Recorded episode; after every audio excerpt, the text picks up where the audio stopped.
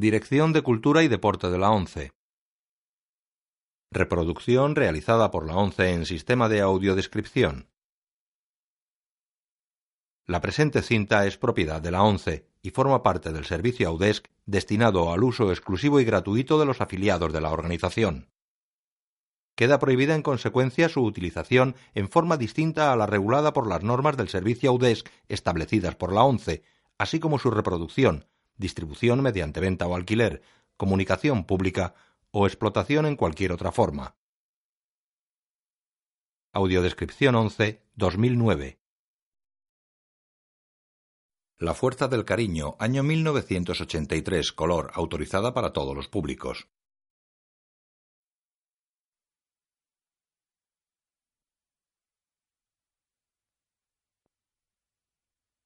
Paramount Picture presenta Una mujer entra en un dormitorio infantil y mira la cuna.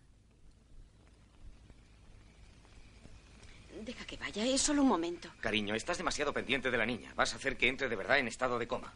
No seas exagerado. Cariño, no adelantas nada yendo a ver cómo está la niña cada cinco minutos, imaginándote las cosas más horribles. Ya lo sé, ya lo sé. Ya estamos otra vez. La eterna canción. Rodiar, Rodiar no respira. Cariño, está durmiendo. La niña está durmiendo. No. Rodiar, no la veo respirar. Está durmiendo. Está durmiendo, cariño. Intenta saltar dentro. Puede. Vamos. Subida a un taburete, inclina el torso hacia el bebé y lo remueve nerviosa. Emma. Esto. Así. Eso está mejor. Se va tranquilizada. La Fuerza del Cariño. Una película de James L. Brooks. Un Cadillac negro se detiene ante la casa. Protagonizada por Shirley MacLaine. Debra Winger, Jack Nicholson. El conductor abre la puerta trasera y ayuda a bajar a dos señoras. Una de ellas se descalza. Danny DeVito, Jeff Daniels y John Lithgow. A su Emma. disposición. Van hacia la casa. Oh, eh, era uno de los hombres más dignos de confianza que han trabajado para nosotros. Lo sé. Muchas gracias. Era un buen hombre. Gracias. Él vuelve al coche. Se detiene ante una niña de unos 10 años. Eh, lamento mucho lo de tu padre. Cuida de tu mamá. La niña mira a su madre que subraya el consejo con un gesto. Las mujeres y la niña entran en la casa. Música compuesta por Michael Gore. La madre es Aurora Greenway, cuarentona, pelirroja, con cara redonda y grandes ojos de muñeca. Está interpretada por Shirley MacLaine. Se lava los dientes en el baño.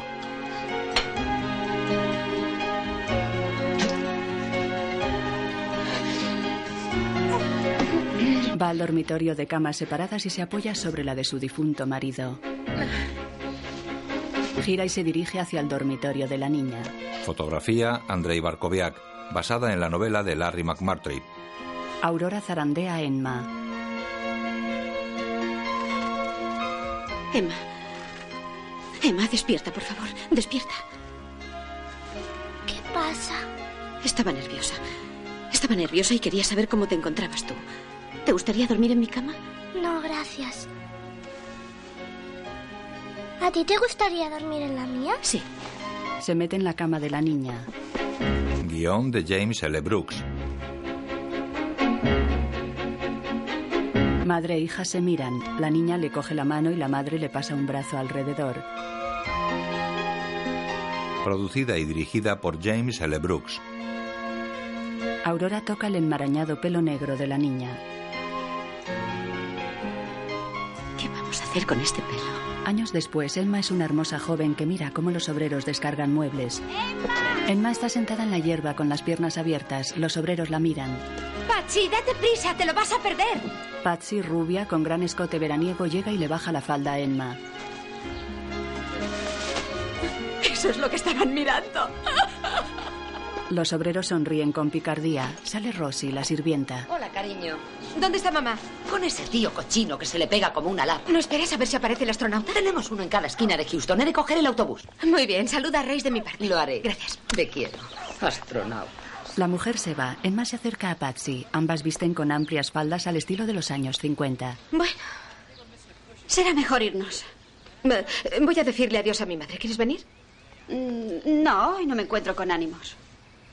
Sería estupendo tener una madre que les gustara a todos.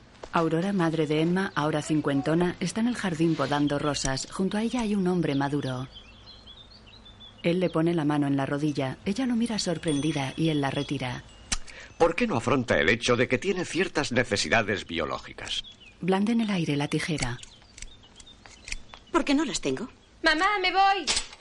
Perdón. Se acerca a su hija y le cierra el escote. ¿Te imaginas? Quiere llevarme a Tahití. No sé por qué tratas a los hombres así.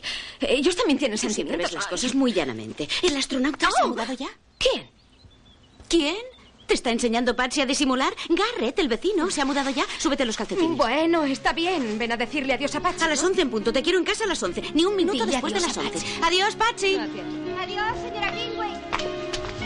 Tiempo después, en el dormitorio, Emma se prueba un velo de novia mientras Patsy rellena un pitillo con hierba. In this day and age, anything goes.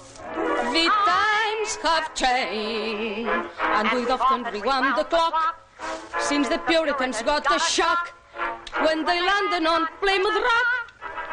If today any rock they should try to stem instead of landing on Plymouth Rock, Da una calada. when land on them. Es bastante tonto emporrarse para oír a Mary Martin. Pero Patsy. Oh, esta, esta no es Mary. Esta no es Mary Martin. Esta es Ethel Merman. Aurora las oye desde el salón. En el dormitorio, Emma fuma con su cabeza apoyada en Patsy. Esta es la última vez que vamos a estar así. Aún descarto rotundamente admitir eso, Patsy. Nada debe cambiar. Seguiremos siendo grandes amigas. Nuestros hijos serán grandes amigos y envejeceremos siendo grandes amigas.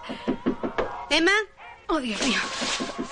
Un momento, mamá. en la puerta. ¿Ah? Saca un ambientador. Emma, Sí. ¿puedes abrir la puerta, por favor? Un momento, mamá. Emma, tengo que hablar contigo. Está bien, está bien. Voy a casarme, qué demonios. Abre con el porro en la boca. El Patsy cierra. ¿Quieres venir a mi habitación? Sí. Apagan el porro. ¿Qué crees que querrá? Tal vez quiera decirte cómo se hace el amor. ¿Decirme qué? No, ella solo sabe cómo reprimirse. bueno, ya va. No puedo creer que hayas dicho eso. No hablaba en serio. No hablaba en serio, de verdad. Emma besa a Patsy y va al cuarto de su madre.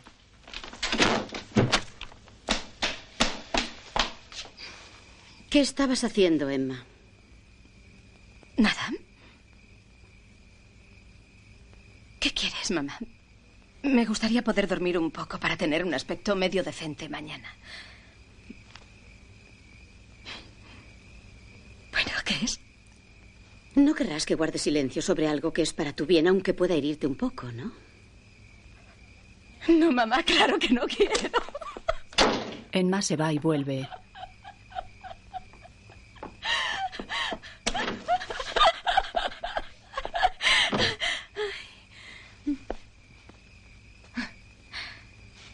Está bien, vamos. Vamos, La sienta en un sillón. vamos, vamos. Ella se sienta en otro.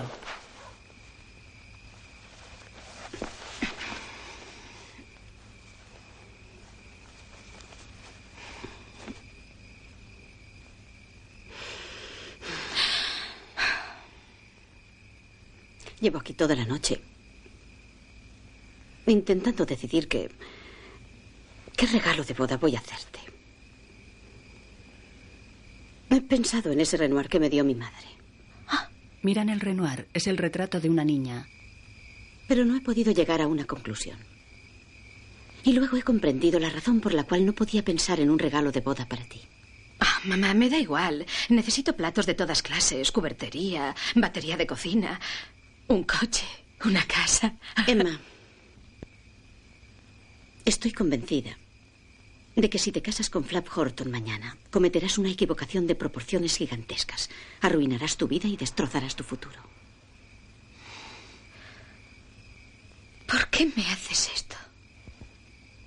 Tú no estás lo bastante preparada para afrontar un mal matrimonio. Emma, utiliza el cerebro. Flap es un ser limitado, no tiene ninguna imaginación. Ya a su edad, solo aspira a un empleo seguro como profesor. Madre, voy a casarme con Flap Horton mañana. Le agradezco a Dios que Flap me saque de aquí. Y si esta es tu actitud, sería mejor que no asistieras a mi boda.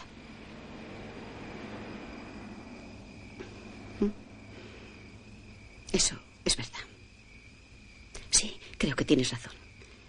A mí tampoco me gusta la hipocresía. Emma se levanta y se va. Mi propia madre no va a asistir a mi boda. Al día siguiente, tras la boda, Emma y Flap se besan en la balconada de una vieja casita de madera que hay en el jardín. Junto a ellos, una botella de champán y varios regalos abiertos.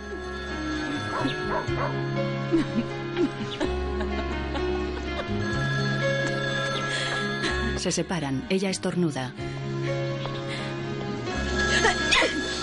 Por el jardín pasa Rosy con el perro. Se está volviendo loca. Bebe champán. Voy a tenerla así hasta mañana al mediodía. Emma, tu madre ha boicoteado tu boda. Odia a tu marido y por ti solo siente aprecio a medias. Aprecio a medias. Eso tiene gracia. Has dado en el clavo. Lo besa. Luego entran en la casa abarrotada de libros. ¿Te imaginas a uno de nosotros casado con alguien a quien no le gustara leer? Dios santo, con los millones de personas que hay por ahí que nunca cogen un libro. Flap descolgó y colgó el teléfono. Flap, estoy tan contenta por lo nuestro. Espero quedar embarazada esta noche. Eso sería estupendo.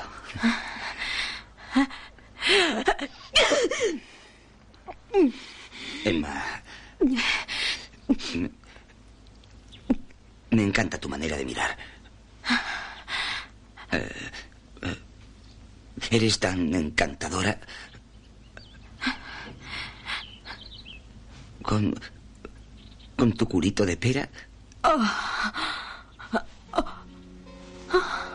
Lo besa y se echa en la cama.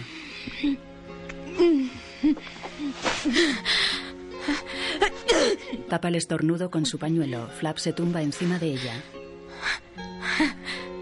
La besa.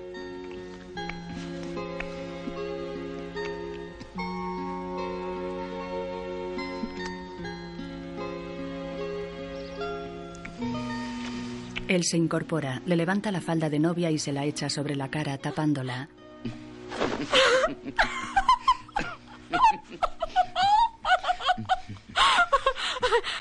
Aquí llega la novia. ¿Qué haces? Bueno. Espera, Flap. ¿Dónde aprendiste a hacer eso? No te muevas. Después, en la cama. Esta música no es la adecuada para hacer el amor. Sí, ya lo sé.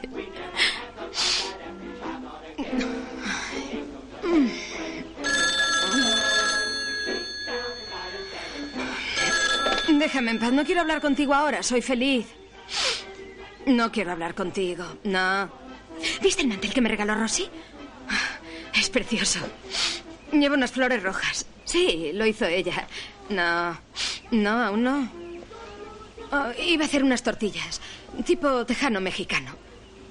No. Es lo más feo que me has hecho en toda mi vida, madre. Yo creo que le debes una disculpa a mi marido. Hasta que no le pidas perdón a él, no escucharé tus chismorreos. No. Está aquí mismo. Espera. Le pasa el auricular. No. Sí. No. No. Sí. Hola, señora Greenway. No, señora, no disfruto porque usted lo esté pasando. Mamá, sea amable, te lo ruego. A decir verdad, yo no, no necesito ni deseo ninguna disculpa. Solo quiero que, que usted entienda y valore mi posición. Que, que respete nuestro matrimonio Y tal vez que espere 15 minutos antes de volver a llamar otra vez esta mañana. Sí, creo que ya he dicho lo que debía. Bien, ahora, ahora se la paso. Es fantástico, ya te lo dije. Después hablaré contigo. En su cuarto, Aurora cuelga el teléfono. A través del ventanal, con la persiana echada, escucha la conversación del vecino. Me tienen sin cuidado los malditos vecinos. ¿No os podéis quedar un poco más? Aurora entreabre las lamas de la persiana. No, escuchad, no os marchéis ya, solo un minuto. No, tengo algo que enseñaros. De veras. El vecino despide a sus invitados. Despide a los dos últimos. Gracias. Buenas noches. Tira la basura. Mirando entre las lamas, Aurora ve cómo una exuberante invitada vuelve hacia el vecino que la rodea con su brazo y entra con ella en su casa. Intentando seguirles con la mirada, Aurora gira el cuerpo y cae sobre el teléfono. En casa de Emma, Flap escribe. Te he comprado una cosa. ¿Qué? Le entrega una caja.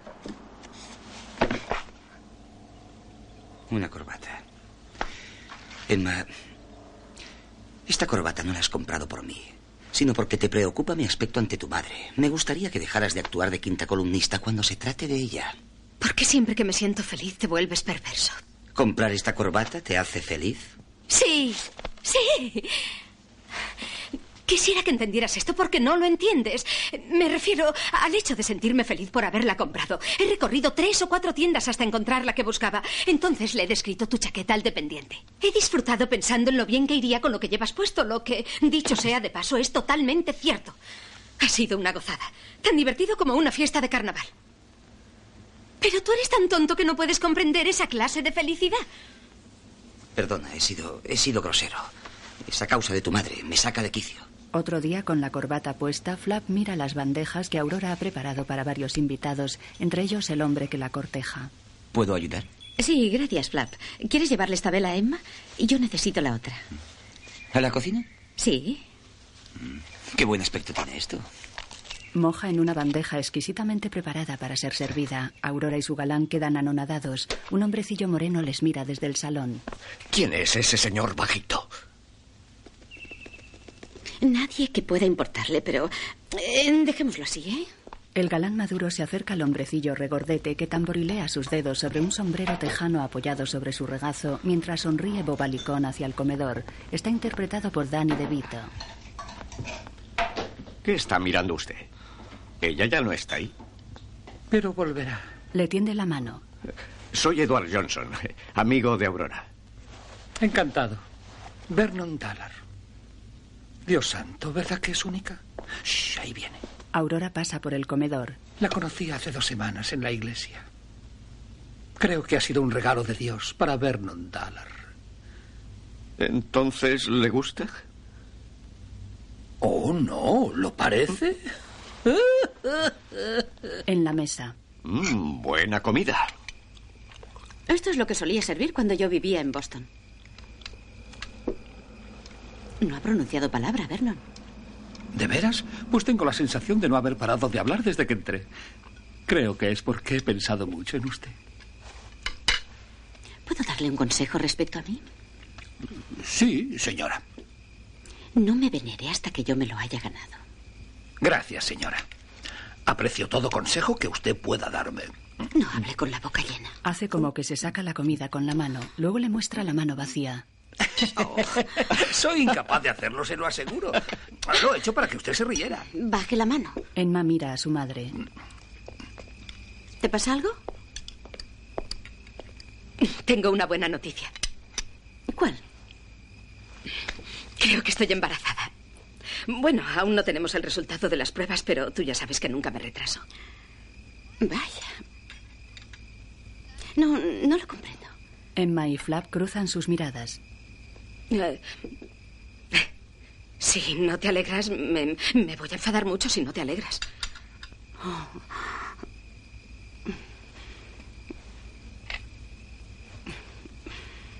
¿Y por qué?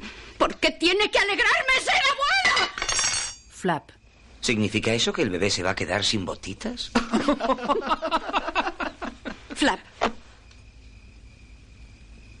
Siempre que llevas un par de copas de más, me plantas cara. Y no lo permito. No lo permito y menos en esta casa. Disculpe. Aurora se levanta y sale al jardín. Queda de pie sobre el césped. Los faros de un coche que se detiene en la puerta de al lado la iluminan. Ella se oculta tras el tronco de un árbol. Bueno, creo que yo ya he llegado, ¿no? Unas chicas traen al vecino jaranero. ¿Necesita ayuda? No, eh, estaré bien en cuanto estire las piernas. Cae al suelo. Oh, Dios mío. Señor Bridloff. Se levanta con una ceja herida. Está sangrando. Sí. No pasa nada. ¿Entramos? No, gracias. ¿De qué tienes miedo, Doris? ¿Miedo? Pues... ¿Por qué? ¿Por qué no entras? ¿Mm? Porque es mucho más viejo que los chicos que frecuento. Porque está usted borracho. Y porque cuando fui esta noche a oír una conferencia de un astronauta de los Estados Oh. Unidos, no esperaba que nos viniera detrás toda la noche. No esperaba ningún ligue estúpido con alguien que no puede abrocharse la chaqueta porque tiene una barriga monumental. Yo esperaba un héroe.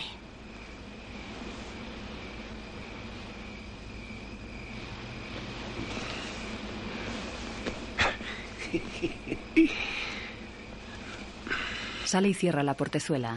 Está bien. Doris, no entres. No te quiero en mi casa. Lian, ¿te gustaría entrar a ti? Es mejor que se cure esa herida. Arrancan y se van.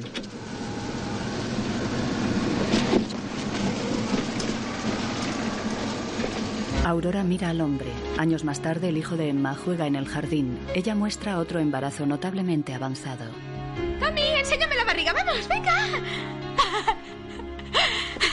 ¿Cómo le dejas correr por ahí vestido de esa manera? Está adorable, míralo. Sí, muy bien. Oh, oh, oh. Vamos, cógela. Tíramela.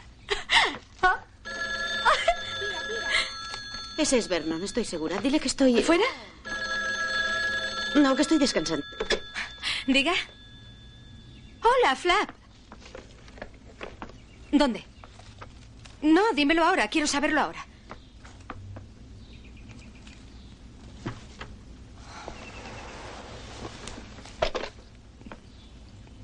Ah, Flap, no esperarías que me pusiera contenta. Seamos sinceros antes de empezar a fingir, ¿eh?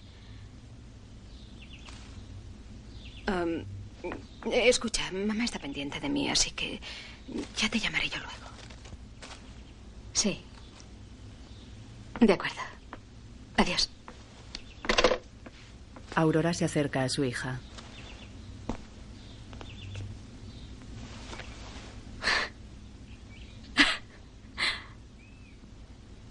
¿Vas a guardar el secreto? La única universidad que aceptaría a Flap con cátedra fija está en Des Moines. Ni siquiera es capaz de afrontar una escuela modesta en su tierra. Le coge las manos. No está mal, mamá. Se trata de Des Moines. Di adiós, casa. Adiós, casa. Montan las maletas. Yo también le digo, adiós, casa. La echaré de menos. Ten cuidado al bajar las escaleras. No quiero que te rompas una pierna. Por favor, mamá. Patsy, Ross y su madre los despiden. Bravo, muy bien. Emma las abraza. Abrazadme fuerte. Cuídate, cariño. Rosy.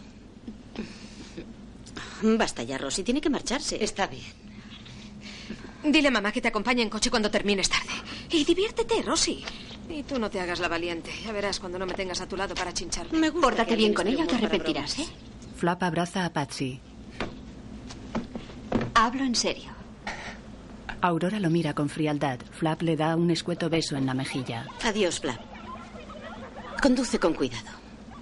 Llevan el coche y un remolque trasero cargados hasta los topes. Bien, manos y pies adentro. Coge el bolso de mamá. Emma abraza a su madre. Oh.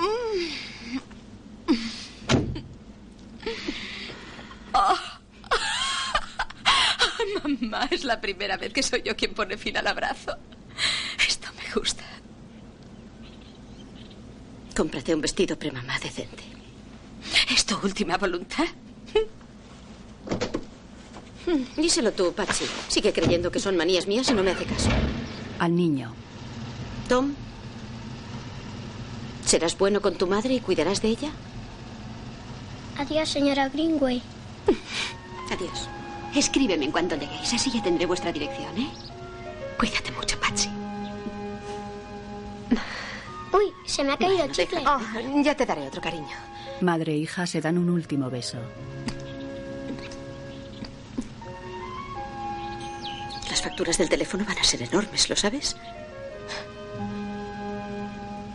Te echaré de menos, mamá.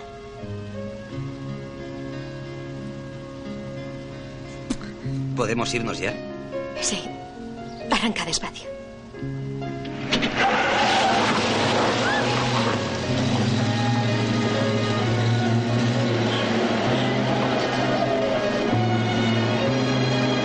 Todas quedan llorosas. Patsy se dirige a Aurora con intención de abrazarla, pero esta da media vuelta y se va.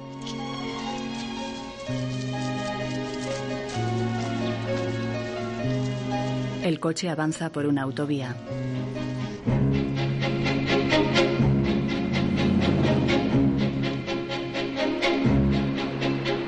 Cariño, creo que va a ser muy bueno para nosotros estar lejos de tu. de nuestras familias. Echo de menos Houston. No sabes la suerte que tienes, ¿sabes? Piensa que todos quieren ir a Des Moines. La gente del mundo entero viene solo para ver Des Moines antes de morir. ¿Mm? Y muchos dicen que es la mejor ciudad de Iowa. Sé que me estás engañando. Texas es lo mejor. Bueno, no debes preocuparte. Vamos a ver cosas nuevas muy bonitas. Ya ves. Pasan ante un cartel que marca la frontera del estado de Texas. Emma queda pensativa. Desde un kiosco de su jardín, Aurora oye los gritos de su vecino astronauta tirándose a la piscina. ¿Tendría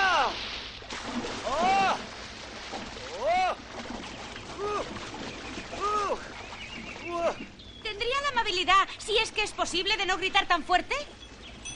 Perdone, pero no la oigo. ¡Que no grite tanto! ¡Respete los sentimientos de las otras personas! Acérquese un poco más. ¡Eh, usted! La del otro lado de la valla. No oigo lo que me dice. Aurora se lo piensa y finalmente se acerca a la valla.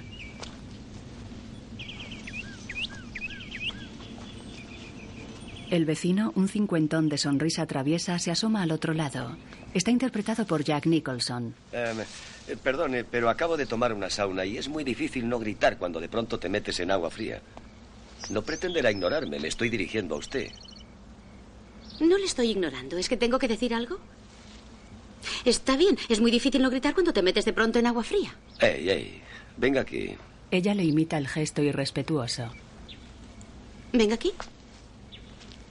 ¿Cómo se llama? ¿Aurora? Sí. ¿Quiere recibir un shock? No, no es indispensable. Verá, estábamos invitados a, a cenar, eh, a una cena de la NASA en la Casa Blanca. Eh, algunos astronautas en activo y otros retirados. Y yo no sabía con quién ir, porque todos mis compañeros, bueno, sus esposas me morderían como perras rabiosas si yo apareciera con una de mis acompañantes habituales. Y como no conozco a nadie lo suficientemente mayor, pensé, le pediré a mi vecina que me acompañe. Bueno, después suspendieron la cena, pero yo seguí pensando en invitarla a usted a cenar, en serio. ¿No es un shock, eh? Sí. Imagínese salir con alguien sin tener que cometer necesariamente una felonía. Em, ¿Qué habría dicho usted si se lo hubiera pedido? ¿Mm? Con franqueza.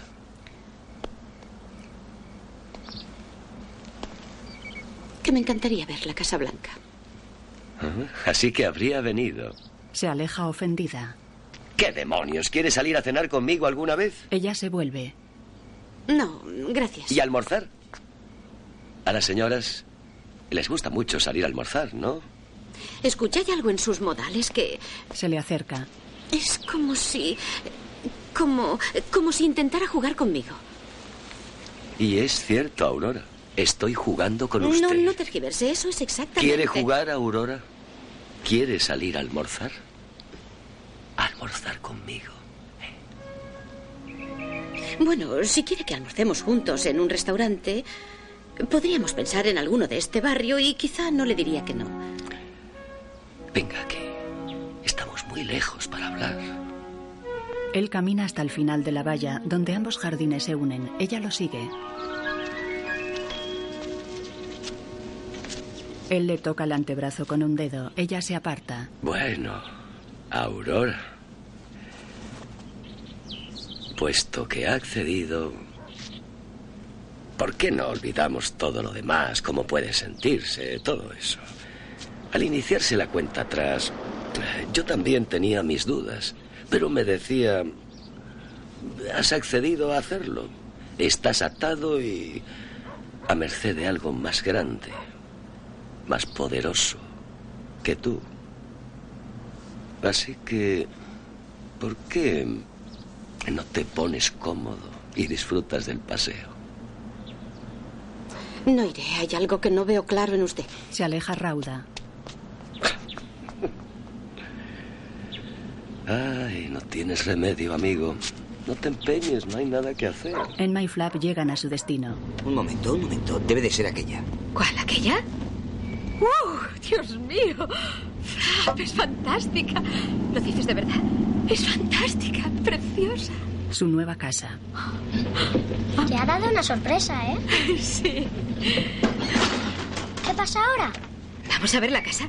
Yo daré la vuelta y te cogeré. Tú estate quieto. Emma sale. Deja que me saque de ahí. ¡Vamos! Vamos. Suben al porche encolumnado de la casa. Levanta, cariño. ¿Te has hecho daño? No, no. ¿Te gusta? ¿Te gusta? Entran. Oh, es preciosa. Flap es una maravilla. Después, Flap monta las camas y Emma está en la cocina, en camisón, con su abultado embarazo.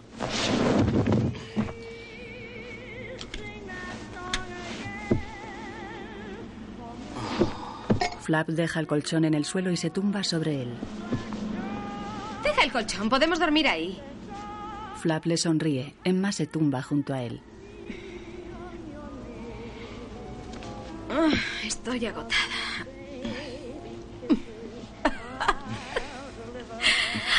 Ah. Oh, oh, uy. Oh, oh. Juguetea con la mano de Flap. ¿Nunca has hecho el amor en Iowa?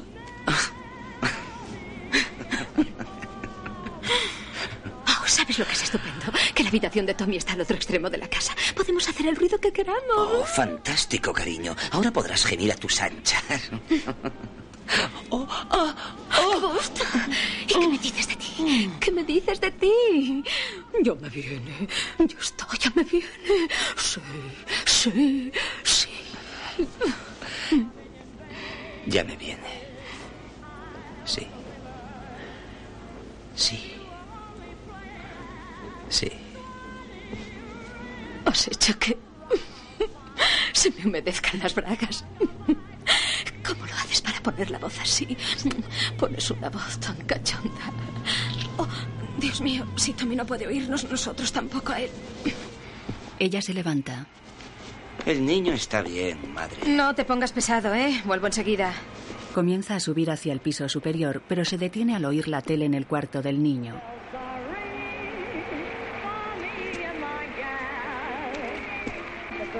Vuelve abajo y se tumba junto a Flap. Everybody's a going to a wedding they're knowing. Vamos. Emma tiene al nuevo bebé en sus brazos. Oye, me quedan ocho o nueve ejercicios por evaluar. Lo tuyo no es amor, es egoísmo. Pero ya hace casi una semana que no hemos hecho el amor. Nunca habíamos estado una semana sin hacerlo. Ya lo creo que sí. No, solo en los últimos meses del embarazo. ¿Y siempre llegas a casa tan tarde? Olvídalo. Olvídalo. Hazme un favor, Flap. No hagas que me sienta infeliz y yo no te haré culpable, ¿eh? Perfecto. He de darme prisa. Flap baja. Se cruza con Tommy. Pórtate bien, ¿eh? Sale. Fuera está todo nevado. Flap se detiene en el porche. Gira y vuelve a casa. Emma, ¿Cómo me alegra que hayas vuelto? Así salvas nuestras vidas. ¿Sabes que salvas nuestras vidas haciendo esto? Me encanta que hayas vuelto, Flap. Tommy, el desayuno estará dentro de un minuto. Tú espera ahí. eh, démonos prisa. Tengo que evaluar esos ejercicios. ¡Ah, Dios mío, no puedo creer! Está bien, está bien. Los aprobaré a todos y listos. Corre, corre. Mientras ellos van a la cama, Tommy se pone su chaquetón.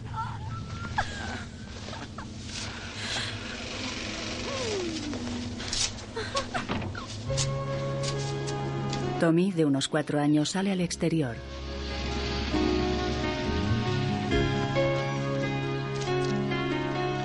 Se sienta en las escaleras del porche.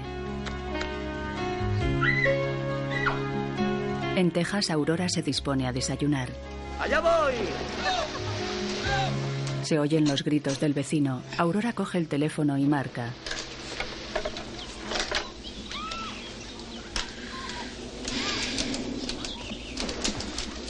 Emma desayuna en Iowa.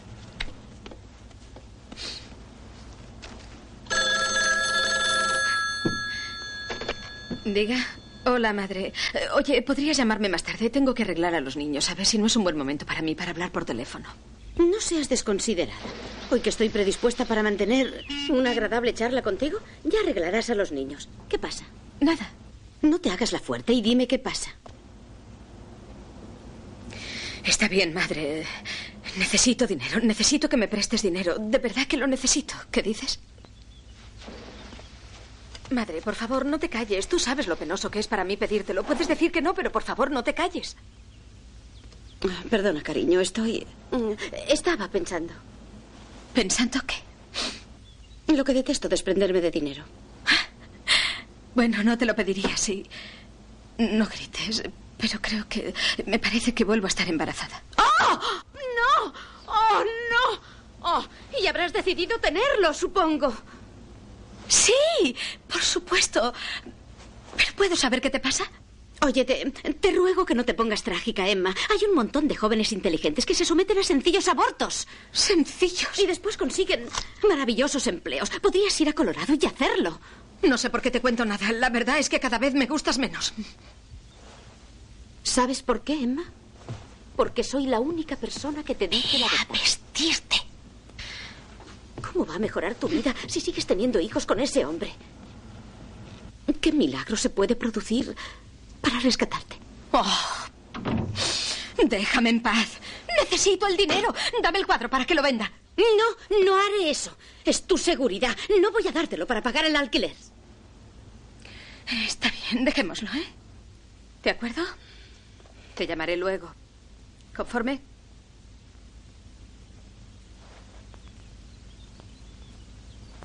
Si el dinero significa tanto. No, no, no me des el dinero. Te volverías loca. Sí, tienes razón. Ya hablaremos. Llámame esta noche si quieres, ¿eh? Adiós. Los niños tienen unos cuatro y ocho años, respectivamente. Papá acaba de llegar. No me digas. Es muy duro ser un genio. Vaya. Emma sale a recibir a Flap.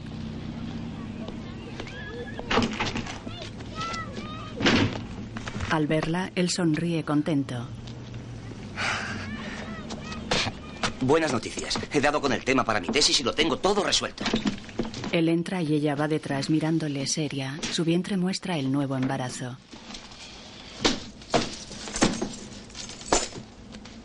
¿Qué pasa? ¿Dónde has estado toda la noche? Oh, lo siento, Emma. Me, me volví a quedar dormido en el sofá de la biblioteca otra vez. Eh, No sé lo que me pasa. Estoy de más, ¿no?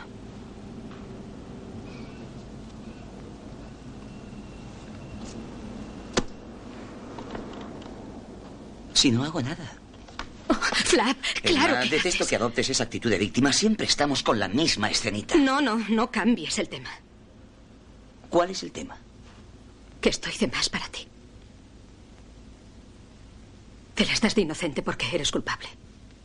Tendrás que. que aceptar mi palabra. No, no tienes alternativa. Lo sienta. No, no. Emma. Ella se le sienta encima.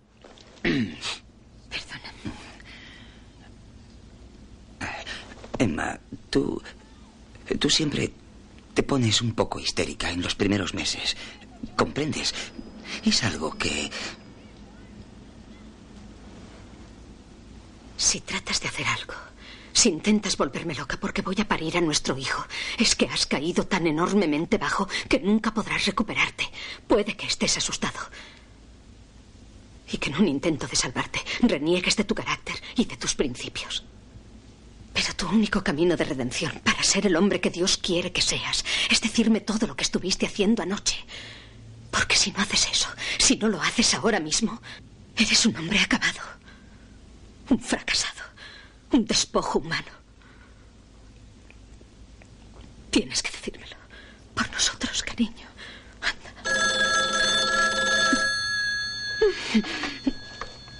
Diga. Hola, Aurora. ¿Cómo está usted? Sí, está. está aquí. Me alegra oír su voz otra vez. Meses después, los niños les oyen. No sé por qué no te buscas un empleo, si tanto te preocupa el dinero. ¿Y qué voy a hacer con el bebé? Se supone que es especial el día que uno consigue un puesto permanente. Ahora no tenemos dinero ni para pagar las cuentas. Y con tu puesto permanente tampoco tendremos dinero nunca. Pídeselo a tu madre. Cuando a ti te conviene, entonces debo pedírselo a mi madre. Adelante, llámala. ¿Por qué ha de ser hoy un día diferente? Eh, déjame en paz. ¿Quieres? Déjame en paz. Coge el teléfono. Emma, coge el teléfono. ¿Por qué no la llamas tú? Sí, yo voy a llamar a Aurora. ¿Y qué más? Coge el teléfono. Coge el teléfono. Me gustaría verte hacer algo. Coge el teléfono, Emma. Me gustaría verte al menos intentarlo. Coge el maldito teléfono de una vez, ¿quieres? Mamá dijo que esperáramos. Quédate tú si quieres. Tommy se aleja. El pequeño le sigue. Emma los encuentra sentados junto a la iglesia. ¿Qué estáis haciendo aquí? Os dije que esperarais delante de casa. Contéstame, Tommy. No quiero que la gente sepa que vivimos allí. ¿Qué? Que no quiero que la gente sepa que vivimos allí.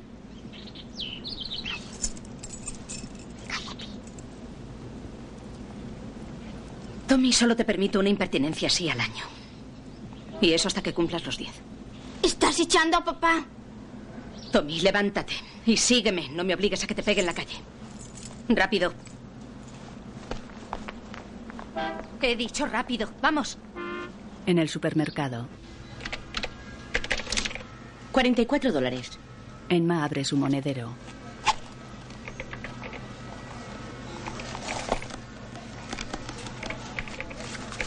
Veinte, treinta.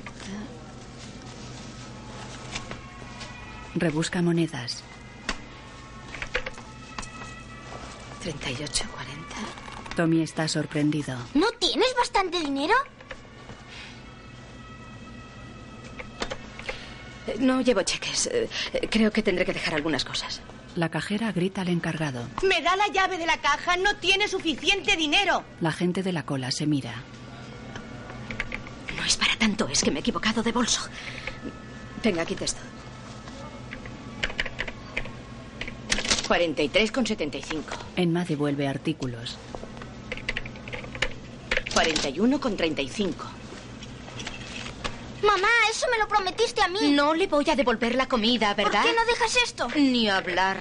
40,35. Mamá. Está bien. Toma.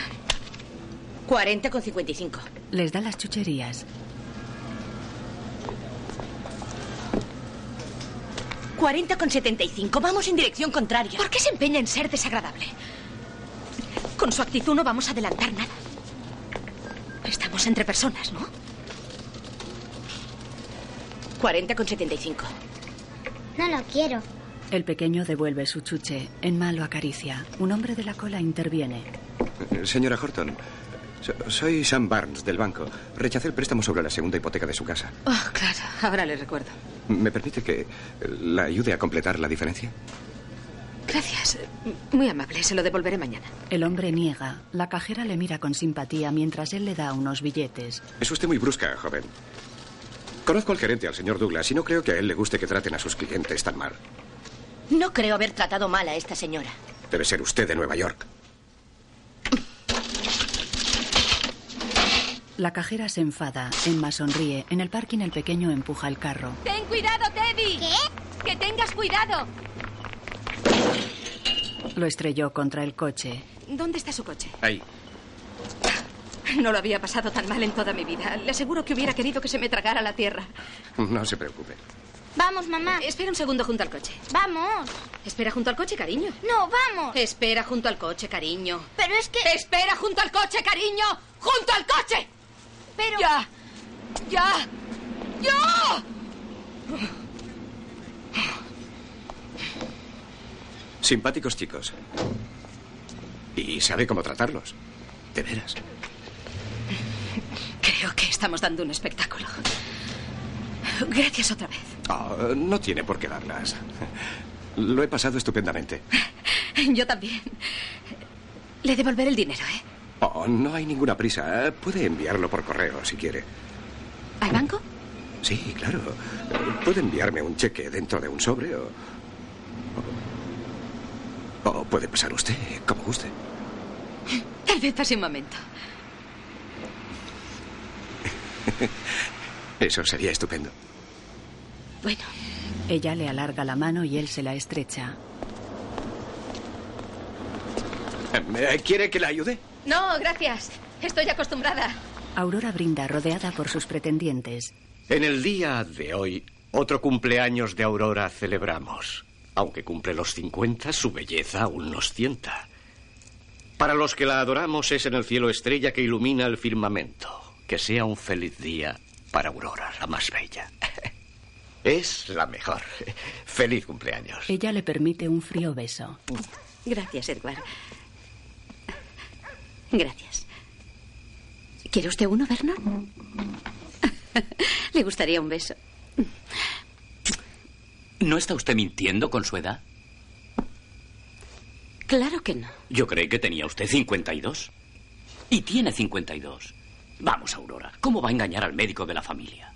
Yo creo que dice su verdadera edad. Gracias, Vernon. Eh, Gracias. En mi opinión, no es el número de años lo que importa, sino el Rosy, empeño en ¿por qué ocultarlo. sigue con el tema? Doctor Ratcher. Estoy interesado en hacer una buena obra, la, la manera de ir adaptándose al paso de los años. Ah, doctor, eh, creo que está usted hecho un lío debido a su reciente viudez. Aurora sale al jardín. Se quita sus zapatos blancos que combinan con un escotado vestido blanco.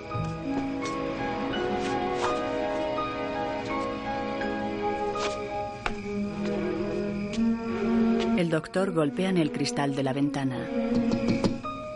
La abre. ¿Está usted bien? Se asoman los tres pretendientes. Ella hace un gesto de hastío, da media vuelta y se aleja. Aurora. Aurora. Respetemos su intimidad. Se dirige a la puerta de su vecino astronauta. Se detiene un momento ante los escalones de acceso y luego lo sube con los zapatos en las manos. La puerta está abierta pero llama al timbre. Sí, la puerta está abierta.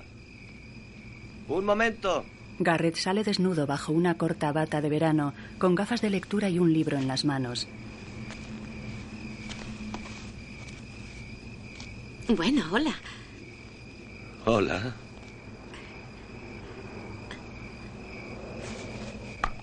Sentía curiosidad por saber si aún desea invitarme a almorzar. Yo no sabía que nosotros... No, no sabía que usted... Hace unos pocos años usted me invitó a almorzar. Hace unos Eh, pocos años... y me sí. preguntaba si esa invitación sigue en pie. ¿Le gustaría? Ah, Almorzar. Cenar no, recuerde, oh, oh, almorzar. ¿Por qué no? Estupendo. ¿Cuándo? Eh, em, mañana. Mañana. Muy bien. Muy bien. Ella gira y se aleja. Sí. ¿A las doce y media? A las doce. Aurora sigue hacia su casa. Garrett queda confuso.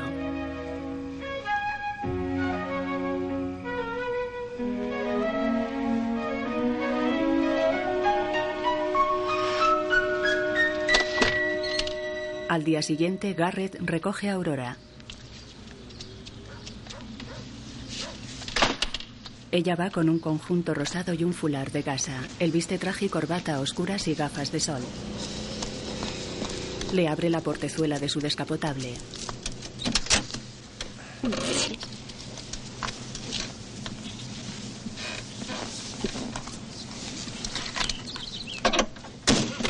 Él se sienta al volante.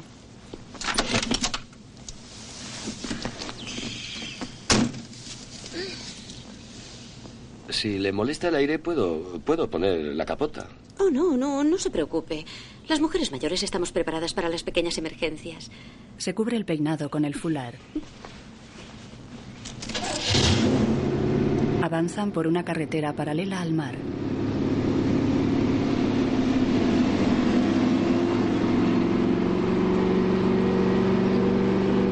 Al fin salimos juntos. No está mal, ¿eh? ¿No le, eh, ¿No le importaría poner la capota? La capota está en casa, en el garaje. El aire se lleva el fular que cae en la carretera. Se detienen ante el restaurante. El guardacoches les abre. Hola, ¿cómo está usted, señora? ¿Qué tal, Ali? Muy bien, ¿y usted, señor? Me alegro de verte. Gracias, señor. Ella tiene el pelo totalmente enmarañado. Entra en el tocador y se sienta ante el espejo. Queda anonadada al ver su aspecto. Otras mujeres hablan en las cabinas. Sí, mujer. ¿Cómo se llamaba? Aquel alto y fuerte que nos presentaron en el bar. Ah, sí, Fred. el mismo. Pues, ¿sabes? El otro día me llamó por teléfono. Saca un peine, pero queda enganchado en sus guedejas. Se quita el postizo y queda con pelo corto. Va al comedor. Garrett está con el aperitivo. Al verla se levanta y le retira la silla para que se siente.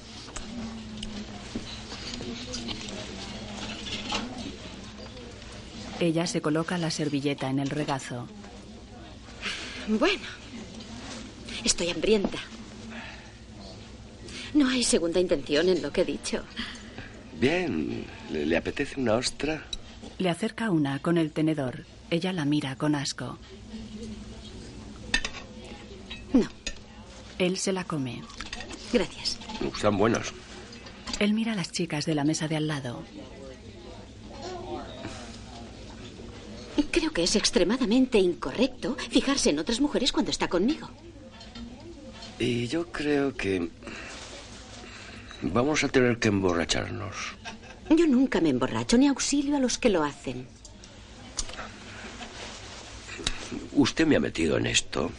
Y ahora no va a desertar. Va a seguir usted hasta el final. Y necesita un montón de copas. ¿Para romper el hielo? Para matar la solitaria que le pica en el culo. ¿Desea usted algo, señora? Eh, sí, tomaré en Bourbon. A poder ser Wild Turkey. Garrett acerca su rostro con descaro.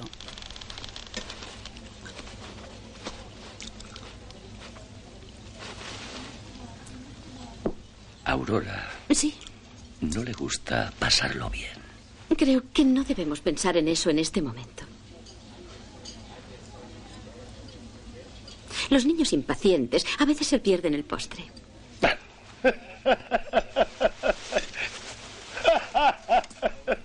No te jodes. Enma detiene su coche ante un bar en el momento en que el hombre que le ayudó detiene el suyo. Los dos hemos llegado al mismo tiempo. Él sale. Hola, Sam. ¿Qué tal? Me alegro de que estés aquí. Es tan agradable verte. Apenas puedo creerlo. Yo tampoco. Sentados a una mesa. Lo que no me esperaba es que hubiera momentos en los que incluso olvidaría tener miedo a que alguien nos viera juntos. No tienes por qué tener miedo. Quiero decir que todo lo que hemos hecho es pensar en pecar, solo eso. Me alegra que tú hayas estado pensándolo también. No lo sabía. Lo más que hemos hecho es cogernos las manos. Emma, Le coge las manos. esta tarde no voy a volver al banco. He de ir a inspeccionar una casa nueva. Está muy lejos y... Bueno, está vacía. Tengo que recoger a mis hijos a las cinco. Bien. Bueno, lo comprendo. No pienses más en ello. Emma. Yo no he hecho el amor con una mujer desde hace tres años. ¿Cómo es posible?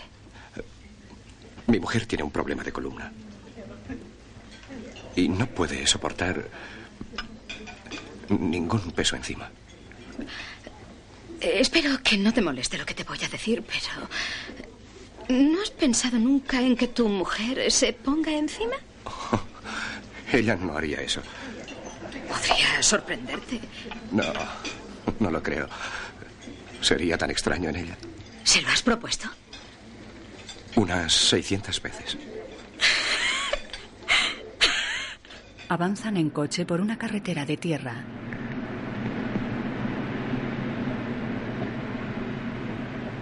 ¿En qué piensas? Dime, ¿prefieres Texas a Iowa? Ah, vamos, de verdad, ¿en qué pensabas? ¿De veras? Estaba pensando en eso cuando me has preguntado.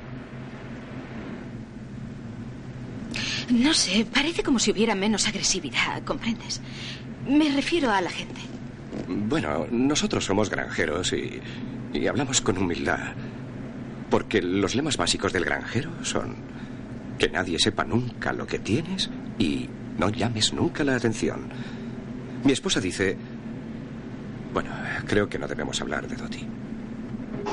El viento en la cara, las velas desplegadas. Garrett y Aurora. Los pies controlando el universo. Brillo al timón. Conduce por la playa con los pies en el volante. Sigamos apretando el acelerador. Sigamos dándole gas. ¡Ja, ja, ja! Golfo de México delante de mí. Esto no me gusta nada. Déjese llevar. Voy a parar. Volemos a la luna.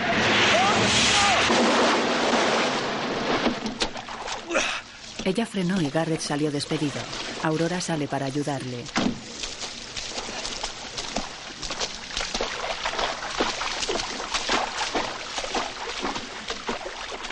¿Cómo está?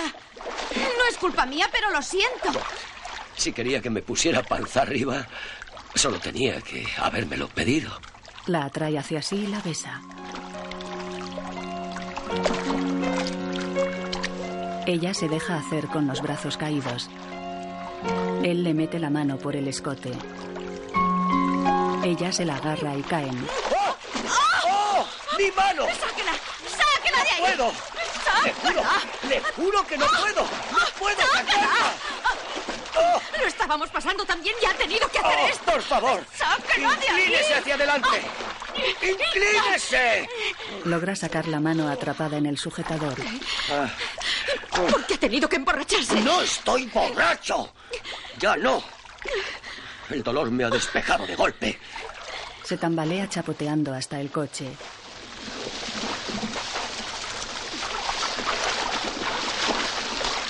Ella le sigue. ¡Oh, no! Emma y el banquero se detienen ante una granja. Emma, quizá no debiera preguntarte esto, pero ¿no estás pensando en tu marido? Un poco, sí. Bueno, podemos volver. No, Sam, para. Escucha, quiero hacerlo. Estoy contenta de no saber si Flap ha estado o no con alguna otra. Y no me gustaría pensar que hago esto como revancha. Él la levanta en vilo y la besa.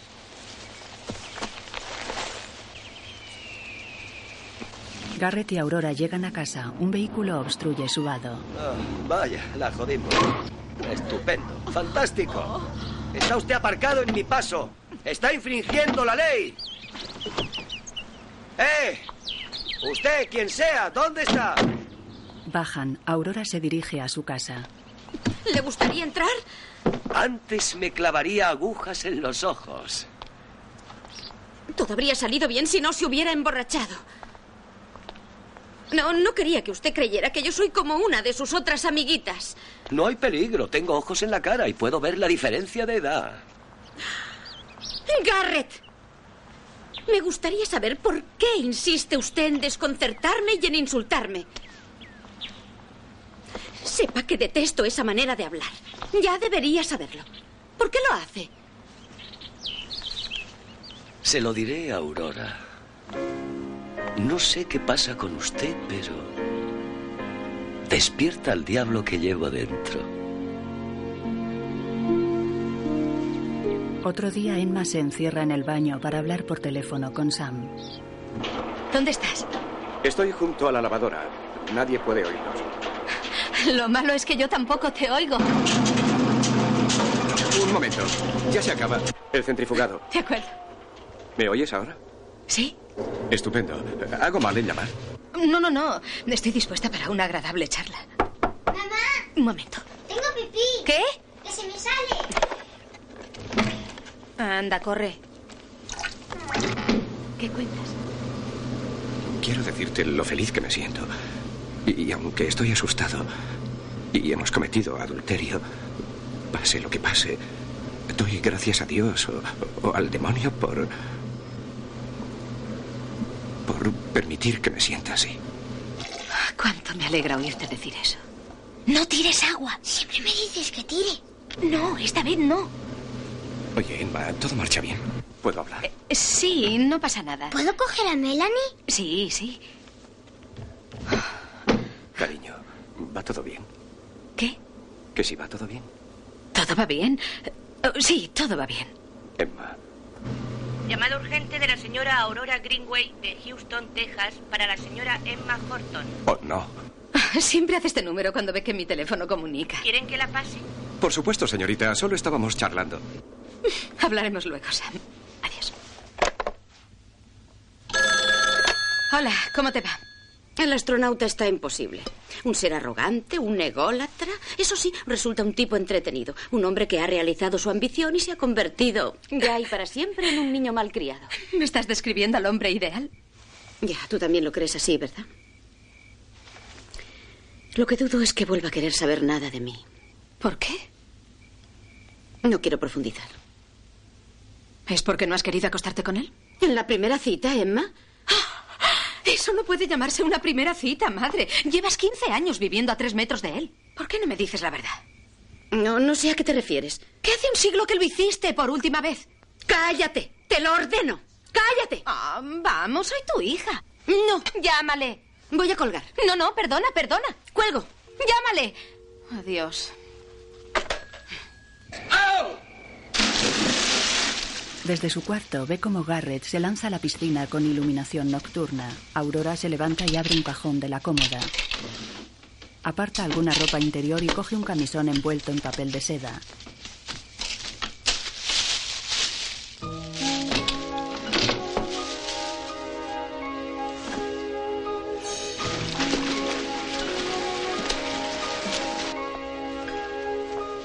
Se sienta con el vaporoso camisón en las manos. Coge la guía telefónica. Busca un número mientras Garrett continúa haciendo largos en su piscina. Aurora llama.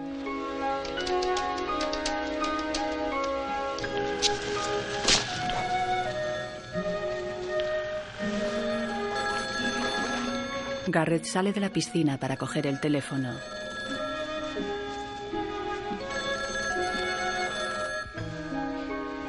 Diga. Hola, Garrett. Sí. Verá, estaba aquí sentada y... Me he acordado... Me he acordado de que no le he enseñado mi Renoir. ¿De qué está hablando? Le estoy invitando a que venga usted a ver mi Renoir. Me está invitando a la cama. Sí, da la casualidad de que está en mi dormitorio. ¿Está el Renoir debajo de la sábana? No empecemos, Garrett. ¿Quiere verlo? Si quiero ir a su dormitorio. Déjeme pensar. Eh, ¿Quiere o no? de- de- deme un minuto. Es una decisión difícil. Bueno, no. eh, no sé. Eh, sí. de acuerdo. Creo, creo que sí. Sí, ¿por qué no? Está bien hasta ahora. Eh, si no contesto al timbre, es que la puerta de atrás está abierta. La puerta de atrás abierta.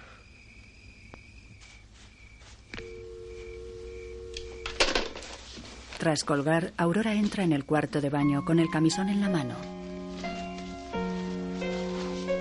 Se quita la bata y la toalla con la que rodeaba su pelo y se viste el vaporoso camisón y un peinador casi transparente.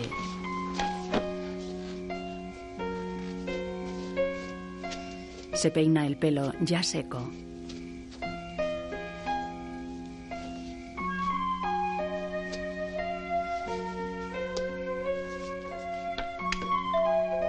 Dios mío, qué rápido. Apaga las luces principales y se apoya lánguidamente en el quicio de la puerta del baño. Decide encender la luz del baño. Ahora su figura se recorta al contraluz, insinuando sus formas bajo el camisón. Garrett asoma tímidamente su cabeza por la puerta del dormitorio.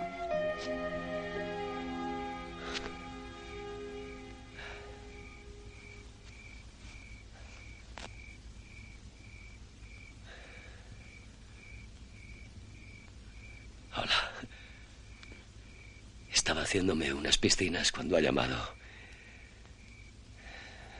Por suerte para nosotros, solo me he hecho ocho. Este es. Este es el Renoir. Garrett entra para ver de frente el pequeño cuadro. Mirando el cuadro, acaricia a Aurora y le rodea el cuello con su brazo. Me gusta. Me gusta la pintura. Ella se remueve, incómoda. Me gusta todo lo que hay aquí. Tranquila, nena, va a ser fabuloso. Oiga, un momento, Garrett. ¿Con quién cree usted que está hablando? ¿No se da cuenta de que soy abuela? Se lanza sobre él y lo besa. Se abrazan con un estrecho beso.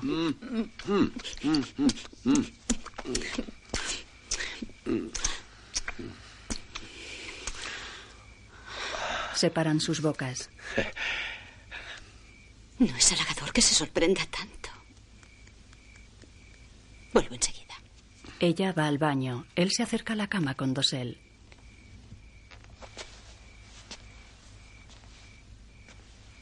Aurora vuelve y apaga la luz.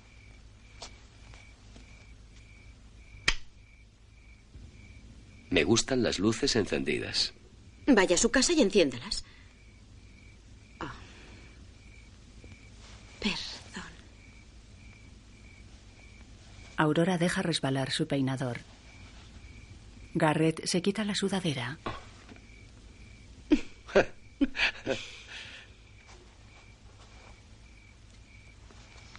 Aurora se mete en la cama.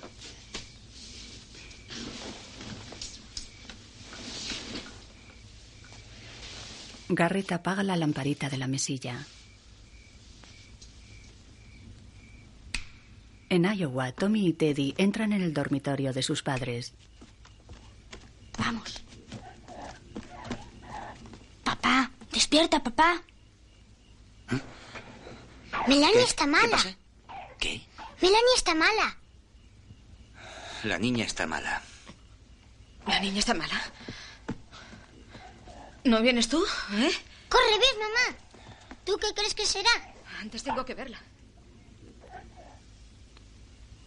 Vamos, papá.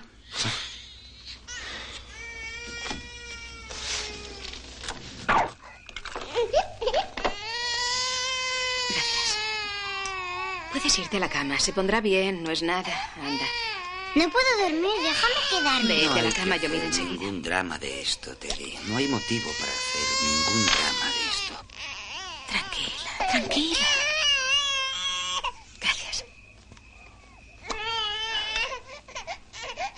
Seguro que es la difteria. ¿Te acuerdas cuando la tuvo Tommy? Estarías en la biblioteca. Oh, Llenan el baño de vapor de agua. Dios mío, hija, qué tos más fea. ¿cuánto tiempo la vas a tener aquí? ¿Por qué? ¿Quieres volver a la cama? Solo he preguntado cuánto tiempo. Pues no lo sé. Hasta que se le aclare la garganta o yo pierda 10 kilos, lo que antes ocurra. No lo sé, no lo sé. Unos 20 minutos, supongo. Me han ofrecido un puesto. ¿Qué? ¿Por qué no habías dicho nada? Quería pensarlo. Titular de la sección de literatura en la Universidad de Kidney. Más o menos con el mismo sueldo. ¿Dónde está eso? En Nebraska.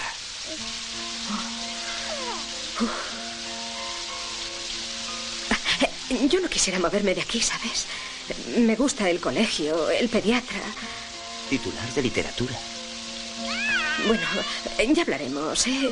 Me gusta estar aquí, Flap. Titular de literatura es un buen puesto, ¿sí? Por la mañana los niños se van al cole. Adiós, mamá. Adiós. Vamos, Teddy. No beses a la niña, aún puede estar enferma. Que tengáis un buen día de colegio. Emma está al teléfono.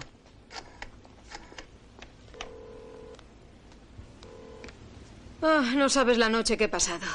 Melanie decidió coger la difteria y naturalmente lo hizo a las 3 de la mañana, así que estoy sin pegar ojo. A propósito, no sé si era broma, pero Flap me ha dicho que nos va a llevar a no sé qué universidad de Nebraska. Y no estoy muy segura, pero creo que Sam se ha convertido en alguien a quien necesito de un modo especial. Estoy aquí tumbada junto al astronauta. ¿De verdad? ¿Cómo ha sido? Ya hablaremos luego. Te dejo. Oh, cuánto me alegro por ti. De veras. Llámame tan pronto como puedas, ¿eh? ¿Eh? Adiós. Adiós. Melanie. ¿Has oído, Melanie? Aurora y Garrett pasean por el parque. Quiero dejar esto bien claro, ¿sabes? Yo. Yo veo a otras mujeres. Nunca he pensado que estuviéramos comprometidos. Bien, ven, Tu indomable ego. está bien. Quedémonos en mi casa esta noche. Mm, estás ahorrando una fortuna conmigo. Yo cocinaré. Han pasado tres semanas y tú ni siquiera has visto mi casa. Mis mejores instintos me decían que lo evitara. Cenando en casa de Garrett, llena de sus trofeos y fotos de astronautas. ¿En qué piensas? Eh, Aurora mira las fotos y recuerdos, se levanta de la mesa. te diré una cosa. Encuentro muy triste que creas que necesitas todo esto para impresionar a las chicas. Lo necesito. Mm. A veces hace falta. Y no creo que sea nada malo que uno utilice todos sus valores. Excepto que yo creo que esto convierte tu profesión en una trampa sexual. Ah, todo el mundo utiliza todo lo que tiene. Me lo he ganado. Hay 106 astronautas en todo este jodido mundo y yo soy uno de ellos. Y esto forma parte de mí, como otras cosas. Perdona, no era. No era mi intención poner en entredicho unos principios tan respetables. Garrett sale de la habitación malhumorado.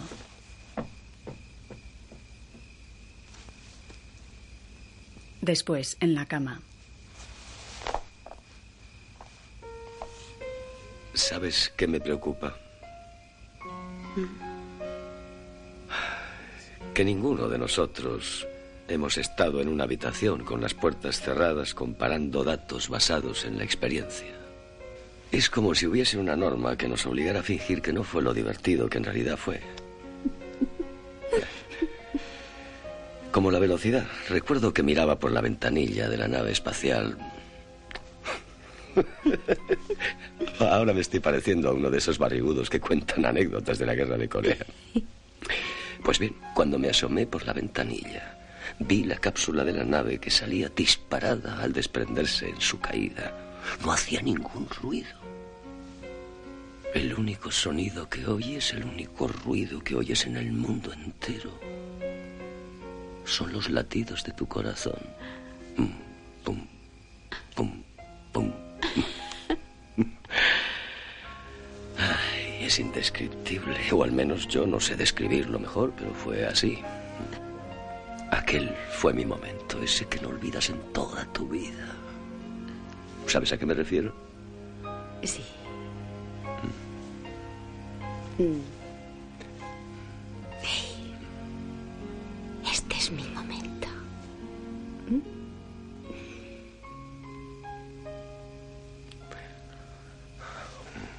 No, no te pongas nervioso.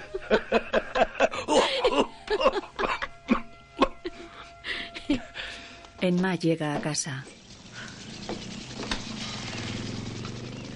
Flap. ¿Hay alguien? Se dirige a la universidad. Anda, date prisa. Yo no he podido estudiar nada, no he tenido tiempo. Me dejo estos apuntes, ¿ves? Camina entre los estudiantes. Ve a Flap de espaldas hablando con una jovencita que le acaricia el pelo. Se les acerca cautelosa. Vamos, que es la hora. ¡Vamos! Es que esto no es divertido precisamente porque lo es.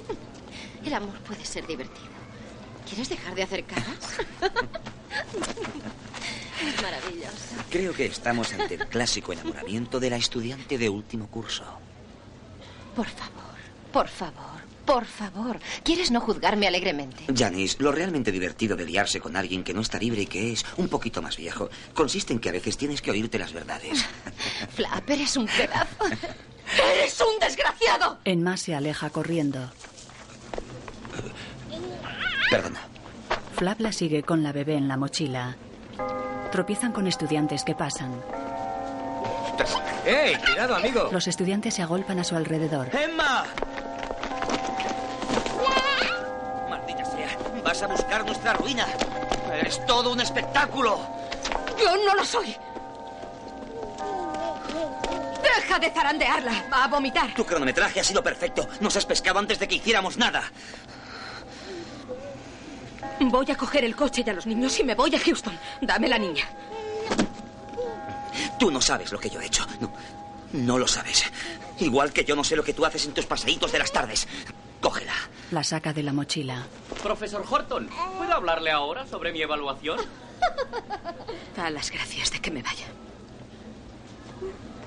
Si me quedara aquí te amargaría la vida. No me sigas. Dejadme pasar. Emma y los niños llegan en coche a casa de su madre. Rosie les ve llegar. Aurora y Garrett salen de la casa.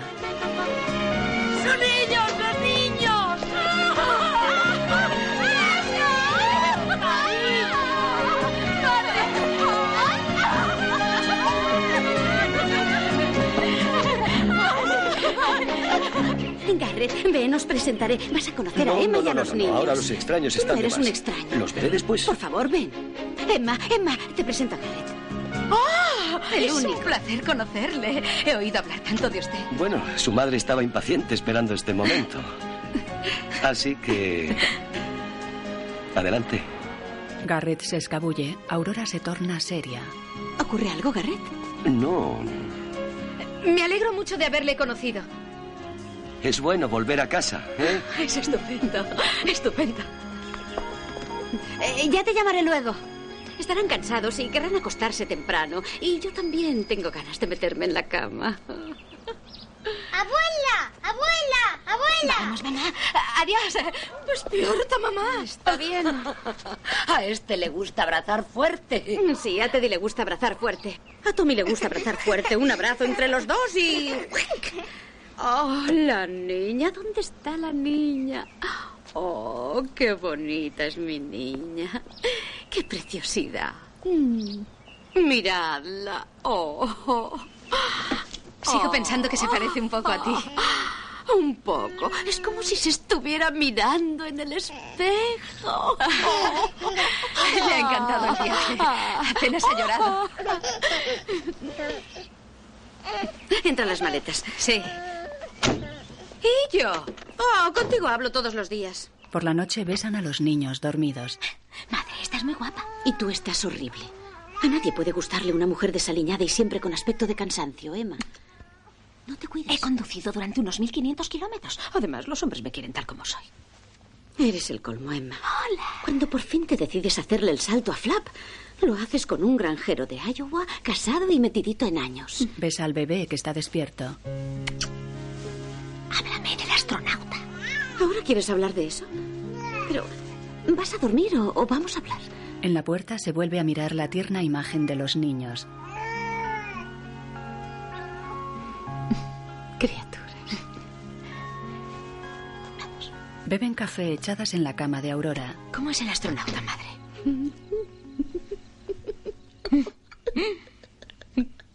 ¿De veras? ¿De veras? Sí, pero tiene un nombre. Te gusta mucho, ¿verdad? Bueno, es tan... Es tan extraño que relativamente... Relativamente tarde en la vida haya descubierto que el sexo es eh, tan... tan... tan... jodidamente fantástico. Bueno, así es como él lo define.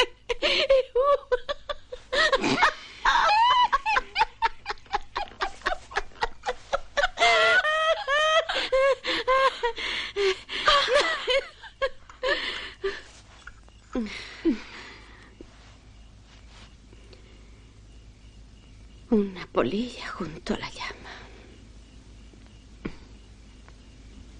Este lance me va a matar. No exageres. ¿Por qué dices eso? Vamos, mamá. Nunca creí que le necesitaría tanto. En casa de Patsy, ¡Qué suerte! ¡Tienes una piscina! se lanzan al agua. Emma deja a la bebé sobre una mantita.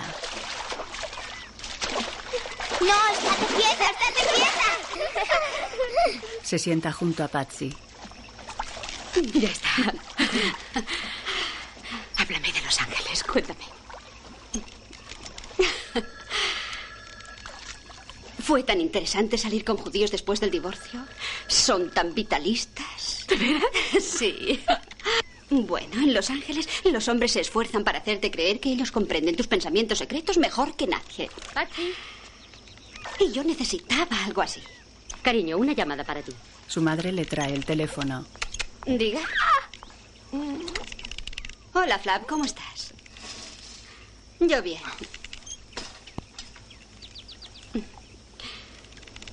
Creo que estoy más vieja que ninguna de las de mi edad. No es cierto.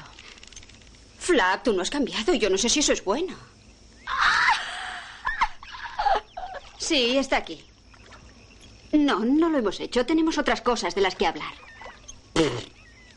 Le pasa el inalámbrico a Emma.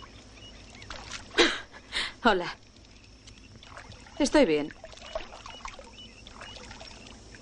¿Qué pasa? ¿Estás arrepentido? Me parece que no lo comprendes, Flap. Os vi juntos. ¿Qué? No puedo creer que nos hagas una cosa así. Bueno, lo que eres es un rencoroso. Y no sé ni cuándo ocurrió eso. No. Adiós. Yo. Adiós. Corta y arroja el teléfono. Se dobla sobre sí misma con las manos en el rostro. Flap ha aceptado el puesto en Kearney, Nebraska. Nos trasladamos dentro de una semana. Emma, no entiendo por qué no le dejas. Francamente, yo tampoco. Es guapo. Emma detiene el coche ante su casa de Iowa. Flap se acerca a recibirlos.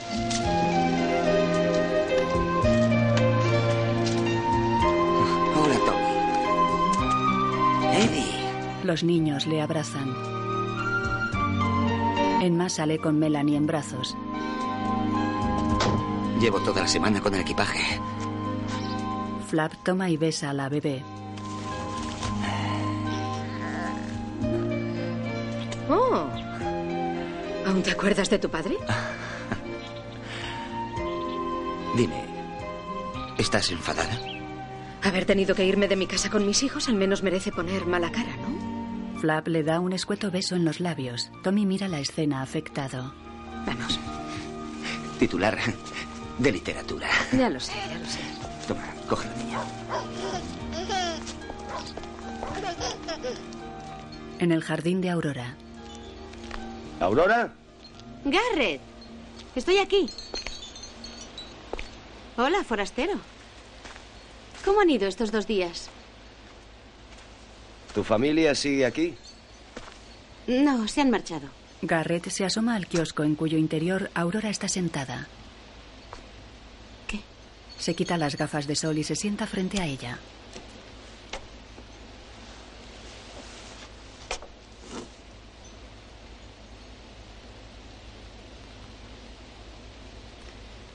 Tú probablemente sabes lo que voy a decir. Oh, tal vez no. Espero que no. Bien. Tú eres una mujer estupenda. Pero me temo que yo no soy el hombre adecuado para ti. Me parece que no voy a poder ser todo lo bueno que yo esperaba ser. Pues no sabes lo mucho que te vas a perder. No quiero hacerte ninguna putada. Oh. ¡Qué alivio! Estoy empezando a sentirme como con una obligación y eso es muy incómodo. Sobre todo si eres el vecino de al lado. Estoy empezando a pensar que debo vigilar lo que hago. Bla, bla, bla, bla, bla, bla, bla, bla.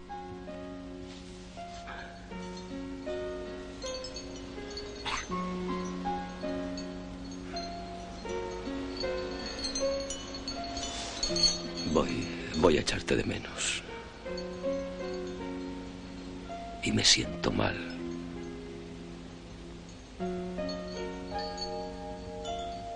Tienes suerte. Yo me siento humillada. Él baja la mirada, le da una palmadita en la rodilla y se va.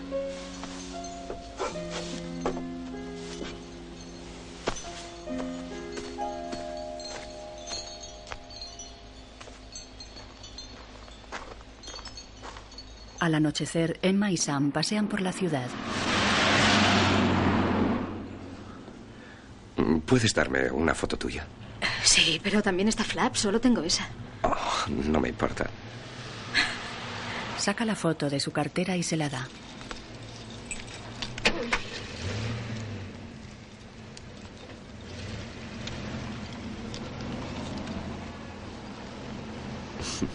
Emma monta en su coche. Ven, dame un beso.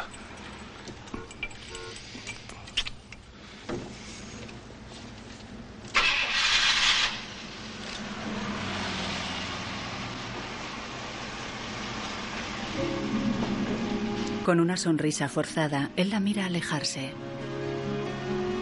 Emma llega a la Universidad de Kearney llevando a Melanie, de unos dos años, en un carrito.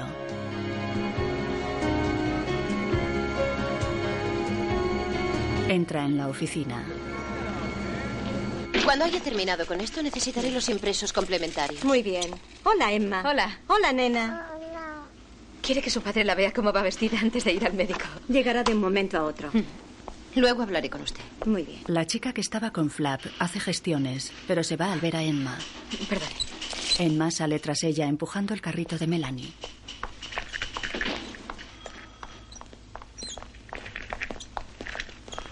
Señorita. Señorita, Señorita. señorita.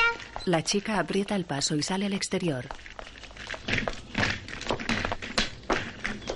Emma deja el carrito junto a la puerta. No me haga correr detrás de usted. Llevo una niña en el cochecito. La chica se vuelve hacia ella. Emma se le acerca.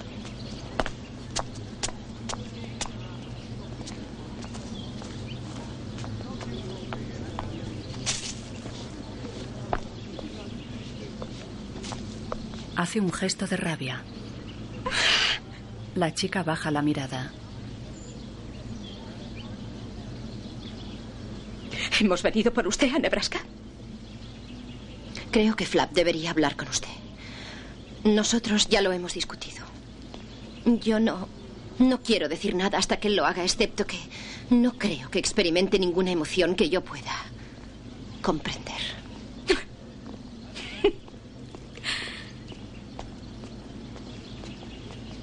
Escuche. Si ve usted a Flap, dígale que su mujer y su hija han ido al médico para vacunarse contra la gripe, ¿de acuerdo? ¿Verdad que lo hará? Corre a por la niña. Después, en la consulta del pediatra. No te muevas. Buena chica. ¡Qué niña más valiente! ¿Estás bien? Ah, tú ya has terminado, ¿eh? Ya pasó todo. Y por si te sirve de alivio, a mamá también la van a pinchar. ¿Puedo darle un caramelo? Claro. Tome. Emma se sienta en la camilla. Eh, Si mi marido llama, me avisarán, ¿verdad? Le pone una vacuna. Tiene usted un bulto en la axila. Oh. ¿Cuánto hace que lo tiene? No lo sé. Eh, Melanie, deja de dar pataditas. Mm, Hay dos, aunque no son muy grandes. Eh, estaré ausente de la ciudad la semana próxima y no me gusta que esto espere tanto tiempo. Habría que sacarlos y mirarlos. ¿Sacarlos? ¿Debo asustarme? Si quiere alarmarse ahora para luego sentirse más feliz cuando resulte que no es nada, Doctor, dale otro caramelo por el pinchazo. muy bien. Tome, mamá. Gracias, Melanie. Yo sé lo que es. Tú nunca has sabido cuidar de tu aseo y tus glándulas sudoríparas se han obstruido. Es un quiste. No debo preocuparme, ¿verdad? Es un quiste. Están exactamente donde tienes las glándulas sebáceas. Nunca has sabido comer como es debido ni lavarte como es debido. Tienes toda la razón. Gracias. Habla con Melanie. Dile hola. Hola. Hola, ¿cómo estás? Te he mandado una blusa. Dile adiós. Adiós. Oh, muy bien. Dile, dile, dile adiós a tu madre. Aurora cuelga y queda preocupada. En Nebraska, Emma pone la comida a Flap. ¿Cómo se llama? Janice, ¿qué, ¿qué ha dicho el médico? Ya te lo he dicho, Flap. Lo que más me alarma es que quiere intervenir inmediatamente. Janice, con su pequeño portafolios bajo el brazo. No que quiero decir nada hasta que él lo haga. Nosotros ya lo hemos hablado. Deprimente, Flap. Y dice que comprende mis sentimientos. Qué mal gusto tiene. Eso que ha dicho el médico de que te sentirás más feliz cuando resulte que no, No, es nada. no, no, no, olvídalo. No esperes que yo te siga la corriente. Estoy indignada. ¡La cena! Avisó a los niños. Después Emma está pensativa en la cama del hospital. Entra el doctor y se sienta a los pies de la cama.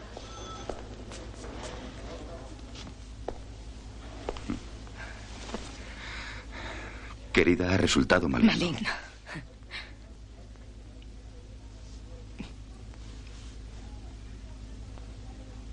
Repítalo. Maligno. Aurora cuelga alarmada. Rosy. Rosy, nuestra niña está en un apuro.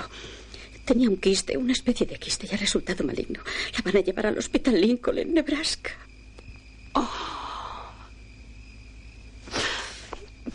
Aurora y Patsy con el director del hospital. La daremos de alta en pocos días. Cada día creemos más en la recuperación fuera del hospital. Y no será necesario traerla aquí, a menos que se agrave la dolencia. Pero no me está usted diciendo nada. ¿Qué es lo que usted quiere saber? ¿Cómo está ella? Yo siempre digo a la gente que esperen lo mejor y se preparen para lo peor. ¿Y la gente se queda tan ancha con eso? Mire, es un error adoptar ahora la actitud de que es una situación desesperada, sin remedio. Actitud que a su hija tampoco la beneficia en absoluto. Entran sonrientes en la habitación colectiva de Emma. ¿Qué pasa ahora? Estoy tan desconcertada con ese médico, pero todo se sintetiza en esto. Vas a salir de aquí mañana y no tendrás que volver. A menos que la dolencia se agrave. Yo me siento muy bien. Emma, quiero que vengas a Nueva York. Es una invitación en firme. Gracias. Bueno, ya veremos. Eh, fijaos en esta carta de los niños. Teddy dice que no puede dormir, pero que Melanie duerme como un lirón. Eh, Tommy dice que él realmente no cree que sea nada para preocuparse. Eh, hablo en serio. Tienes tiempo antes de que vuelva a verte el médico. Ven unos días a Nueva York. No creo que sea mala idea tomarte unas vacaciones tú sola. Rosy y yo cuidaremos de los niños. Aprovechate de tu libertad. Sé que te hace ilusión.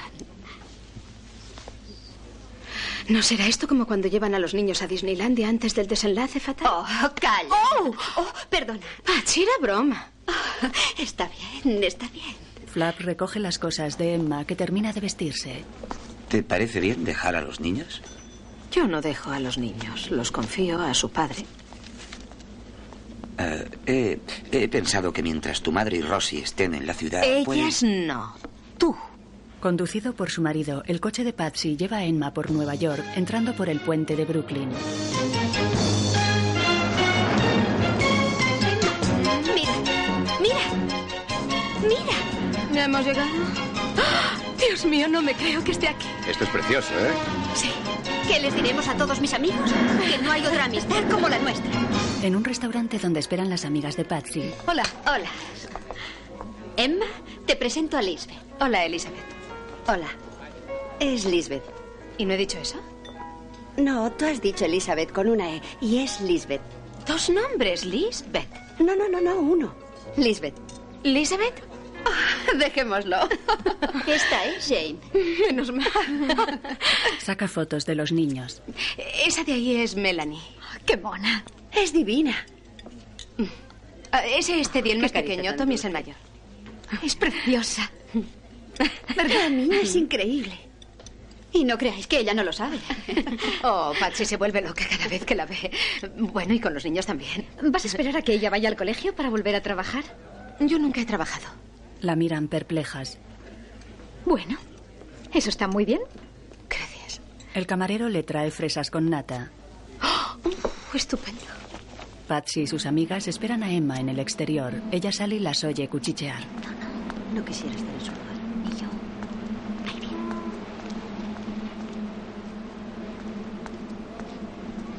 ¿Qué pasa? Nada. Ha sido estupendo conocerte, Emma. Espero que lo pases maravillosamente aquí. Gracias. Esos niños tan guapos son muy afortunados teniéndote a ti como madre. Eh, tomad el primer taxi. Nosotros no tenemos prisa. Esperaremos. ¿Seguro? Sí, por supuesto. Adiós. Adiós. Nos veremos luego. Patty. Se lo has dicho, ¿verdad? Sí, no te importa, ¿no? Claro que no. Vamos, Emma, no tienes que preocuparte. Son amigas mías. ¿Por qué esas mujeres han tenido que comportarse así? Emma, desahógate conmigo. No es eso, Patsy. Me tienes sin cuidado. No me importa que ellas lo sepan. Eh, en menos de dos horas, dos de ellas eh, me han dicho que habían tenido abortos. Las tres me han dicho que estaban divorciadas. Una de ellas no se habla con su madre hace cuatro años y, otra que tiene a su pequeña Natalie en un internado porque ella tiene que viajar debido a su trabajo. Es increíble, Patsy. Solo... Oh, y la otra con esa enfermedad de hongos que creía que tenía herpes vaginal. Eh, si esa... Si esa es conversación para un almuerzo, ¿por qué no se va a poder hablar también de mis pequeños tumores? Sí, te entiendo, pero... ¿Qué es lo que quieres que haga yo? Quiero que les digas que no es tan trágico. Que la gente también se cura. Que no pasa nada por hablar del cáncer. En una fiesta, una chica se acerca a Emma. Patsy nos ha dicho que tienes cáncer. Patsy lanzó la comida riendo. Tenemos que hablar. Yo soy especialista en nutrición y mi marido está en el oncológico. Emma ríe también. Gracias, Patsy. Diga. Hola, Flap. Ah, hola. ¿Tienes noticias? Eh, no, Emma tampoco le ha llamado a usted. No. ¿Cómo están los niños? Me gustaría estar tan tranquilo como ellos. Bueno, ellos no tienen remordimientos de conciencia. ¿Sabe una cosa, Aurora? Usted se empeña en perder sus buenos modales conmigo.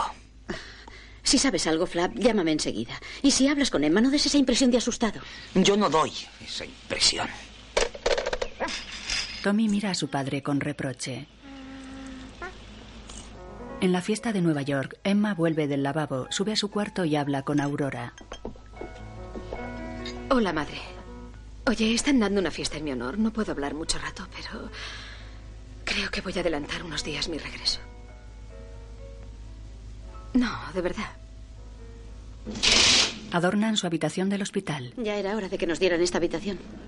Dios mío, madre, no puedo creer que hayas hecho esto. Es fantástico. Tengan cuidado. Valen más de lo que ustedes pueden ganar en toda su vida. He vivido con esos cuadros desde que era niña. Trátenlos bien. Bueno, ya está. Muchas gracias. Los obreros salen. Gracias. Miran el Renoir y otro cuadro. Mm. Son maravillosos. Quedan bien los dos juntos, ¿eh? Otro día, Patsy le trae a los pequeños y juega con ellos en la sala de espera. Ayúdame, Melanie. Te distraes con una mosca. Este, este. Dos más.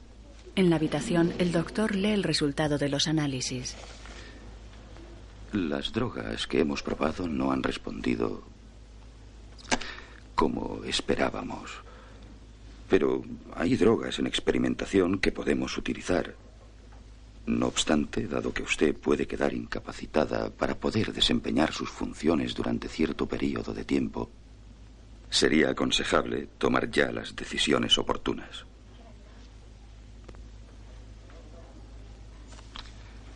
¿Alguna pregunta?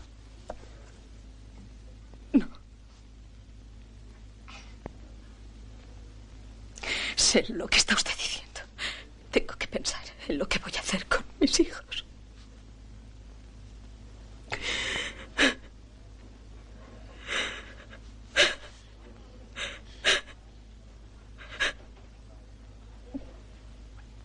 El doctor se va cabizbajo. Aurora se dirige a la enfermera.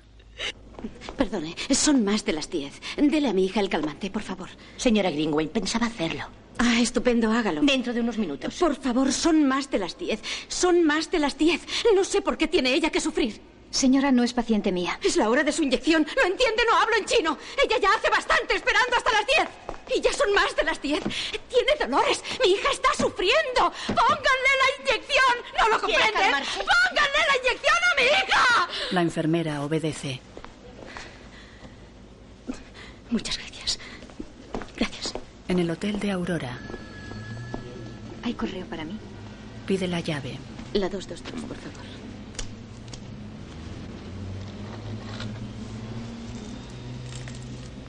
Triste y cansada, pasa ante la piscina donde se están bañando Tommy y Teddy. En una mesa está Patsy con Melanie. Sentada a su lado está su madre. Desde el fondo, Vernon les mira vigilante.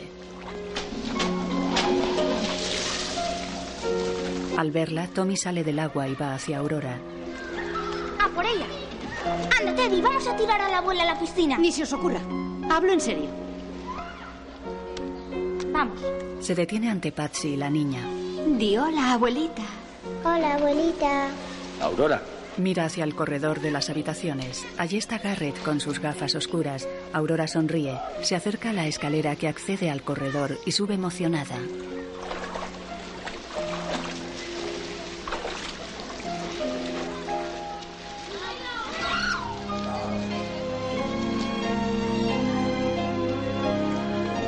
Él baja y se encuentran en medio. Se abrazan con fuerza.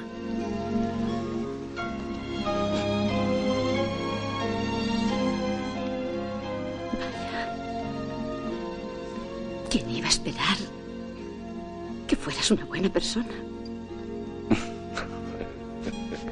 Se cogen de la mano y se sientan en un escalón. ¿Quién?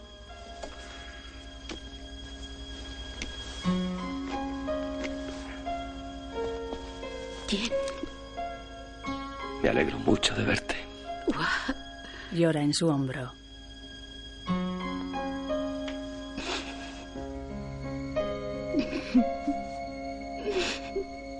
Al día siguiente lo acompaña al aeropuerto.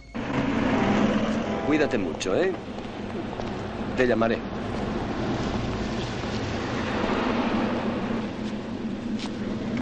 Gracias por venir a despedirme. Tu visita le ha hecho bien a Emma. Y también a mi yo no me moveré del hospital, ya te llamaré. No, si lo hago y hay alguien contigo, notaré que cambies el tono de voz. Ah, no me importa, qué tontería. Me alegro de que hayas venido. Te quiero. Él le agarra el trasero para traerla hacia sí y besarla. Imitándole, ella también le agarra a él.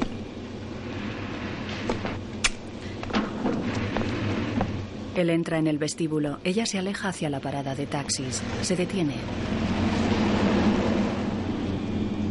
Garrett. Garrett.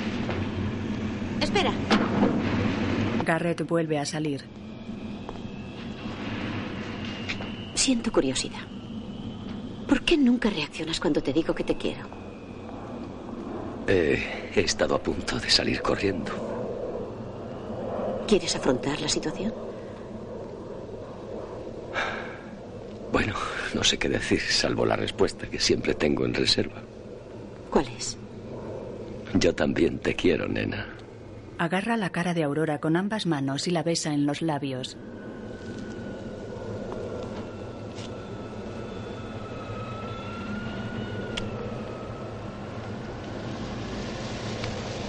Garrett sonríe y vuelve a entrar en el vestíbulo. Adiós. Aurora vuelve hacia la parada de taxis. Después habla con Emma en la habitación del hospital. Le he acompañado al aeropuerto y cuando estábamos allí frente a la puerta besándonos y despidiéndonos, ¿sabes qué? ¿Qué? Tuve el valor de decirle que le quería. ¿Y sabes cuál fue su reacción? No me importa, mamá, estoy enferma. No todo se reduce a las cosas que te atañen a ti. Yo tengo muchas cosas por resolver. No quiero que peleemos más. ¿Qué dices? ¿Cuándo hemos peleado? Que cuando hemos peleado me maravillas. Siempre hemos estado peleando. Eso es lo que a ti te parece. Porque nunca has estado satisfecha de mí. Aurora queda pensativa. Con una bandeja de comida, Flap busca sitio libre entre las mesas del autoservicio del hospital. Encuentra una libre y se sienta.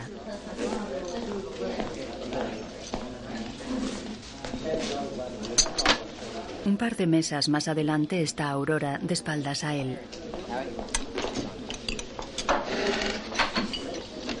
Aurora se vuelve y lo ve. Cruzan sus miradas. Aurora le hace un leve gesto, indicándole que coma con ella. Flap vuelve a poner sus cosas en la bandeja.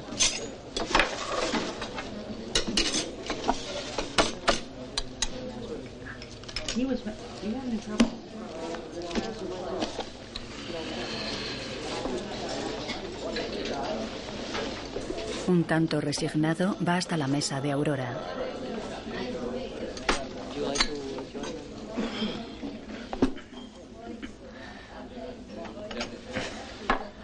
¿Aún no la ha visto hoy? Sí. He estado con ella casi toda la noche y también hoy. Todavía no. No he hablado a fondo con los niños. No sé hasta qué punto se dan cuenta, pero saben que algo malo ocurre. Flap. Patsy quiere hacerse cargo de Melanie y puede que de los niños. Yo creo que deberían estar conmigo, ¿no? ¿Por, ¿Por qué han pensado en eso? Criar a tres hijos, trabajando todo el día y persiguiendo mujeres, requiere más energía de la que tú tienes. Una de tus mejores cualidades es la de que por lo menos siempre has reconocido tu debilidad. No pierdas esa cualidad cuando más la necesitas.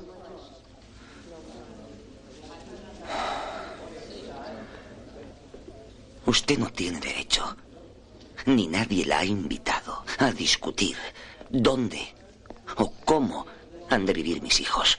Flap se levanta y se va dejando la comida sobre la mesa. Aurora bebe agua con gesto contenido.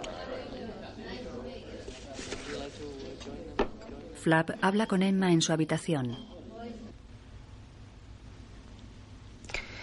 Bien, según el doctor es hora de que tengamos una conversación. Emma, tú sabes cuánto odio la idea de perderte.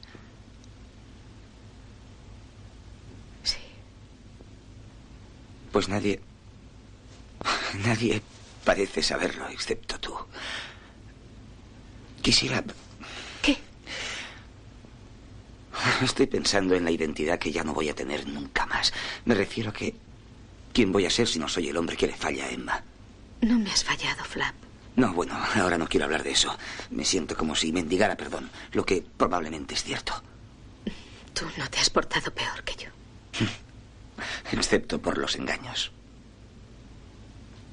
Tienes razón, no hablemos de eso. Hemos tenido problemas, pero nunca pusimos en duda nuestro amor. Se levanta del sillón con dificultad y se echa en la cama. Oh, Dios mío, qué corbata. ¿Cómo se te ha ocurrido ponértela? Me imagino lo difícil que te habrá sido encontrarla. Toda la casa está patas arriba y esta corbata estaba en el último cajón que miré. Eres tan fácil de complacer. No sé cómo no he sacado más partido de ello. Oh, Flap, estoy tan contenta de que estemos hablando. Significa mucho para mí que podamos hablar así, mucho. No hay que exagerar. Me estoy cansando. ¿De verdad quieres ocuparte de los niños?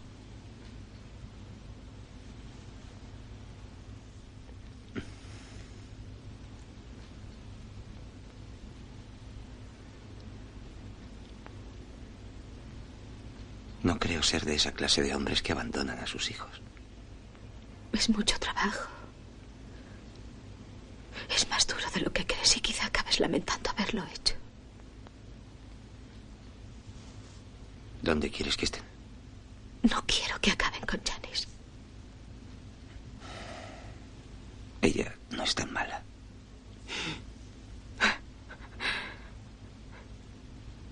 No creo que deban estar contigo, cariño.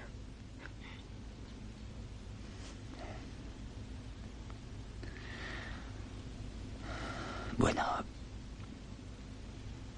te diré la pura verdad. Seguramente no me gustaría. Voy a echarlos de menos.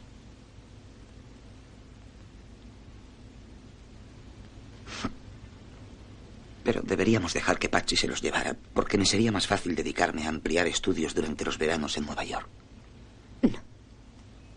Patsy solo quiere a Melanie. Los niños irán con mamá. Podrás verlos siempre que quieras. Tú decidirás todo lo referente a ellos. Ella puede crear dificultades. No lo hará.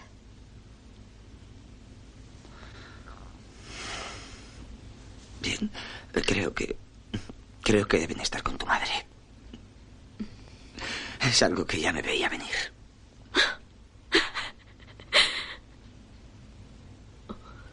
Ella se incorpora, él la ayuda y se abrazan. Después la deposita suavemente sobre el almohadón. Flap, querrás traer a los niños mañana. Esto se acaba, tengo que hablar con ellos. Sí. Al día siguiente, los niños están en la sala de espera. Patsy maquilla a Emma con lágrimas en los ojos. Vamos, Patsy, tengo que prepararme. Patsy, el maquillaje.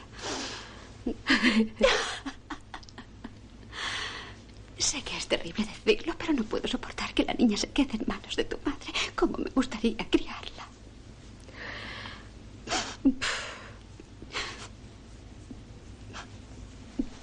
Yo te lo permitiría, pero Teddy no podría separarse de ella. No puedo retrasarlo más. Por favor, sal y tráete a los niños. Pero tengo que decirles algo. No. No debemos estar tristes, ¿verdad? Besa a Patsy. Todo se arreglará. Ya lo verás.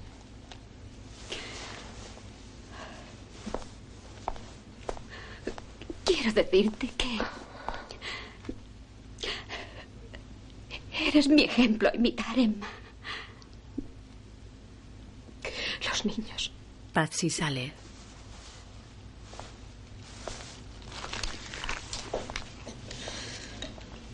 Emma abre su espejito de bolsillo y se quita el rojo de los labios con un pañuelo de papel. Llorosa se limpia el colorete de las mejillas.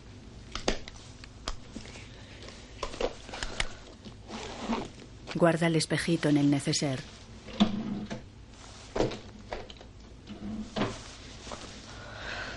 Se tumba con aspecto cansado y pulsa el botón que baja la altura del somier. Entran los niños. Hola. Pasad.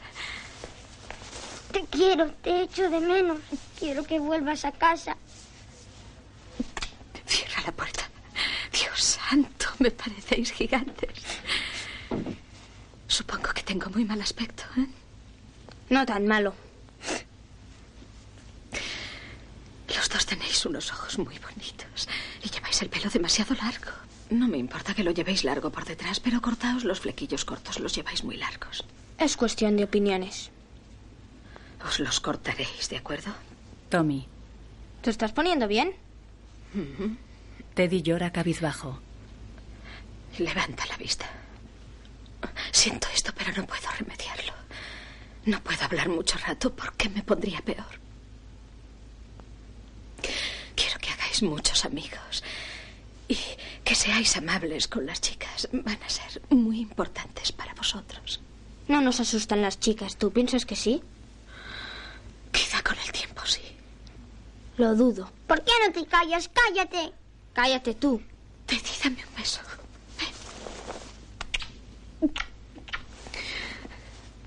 Tommy, sé cariñoso. Sé más cariñoso.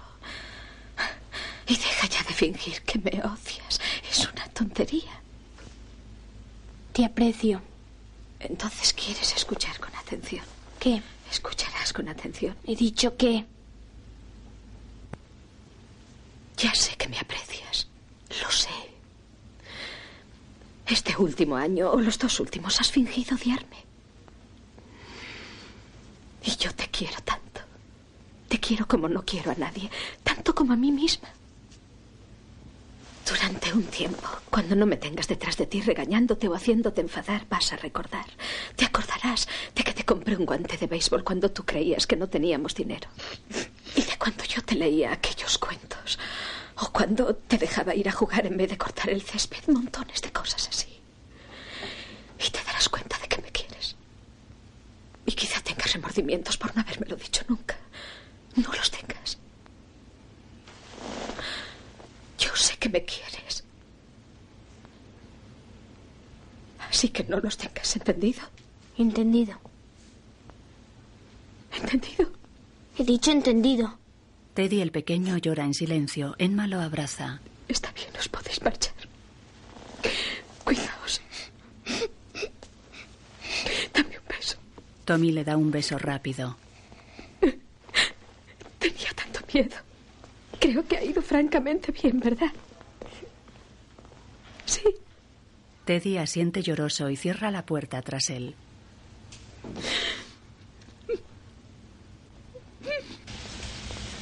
Aurora sale del hospital con los tres niños. Llueve. Tommy, si necesitas hablar, tu padre te escuchará. Es un hombre muy inteligente, ya lo sabes. Solo tienes que dirigirte a él y decirle, papá, estoy hecho un lío. Necesito hablar contigo. Conocí a un chico en River Oaks, donde yo vivo, que me dijo que los Boy Scouts de Houston son los mejores. Yo nunca he sido Boy Scout. Mamá es demasiado perezosa para ocuparse de esas cosas. Lo tira de un bofetón. ¡No! ¡Tommy! ¡Déjame! ¡Deja! ¡Suéltame! ¡No! Escúchame. De acuerdo, Tommy. Está bien. Está bien. ¡Basta! Lo siento, pero no consiento que critiques a tu madre delante de mí. Lo abraza. Él llora.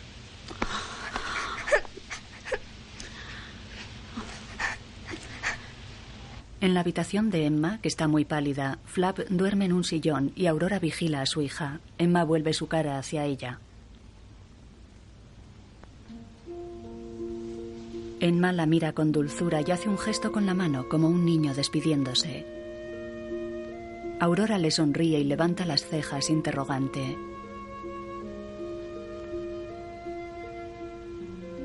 Emma deja caer su mano y queda inerte con los ojos abiertos.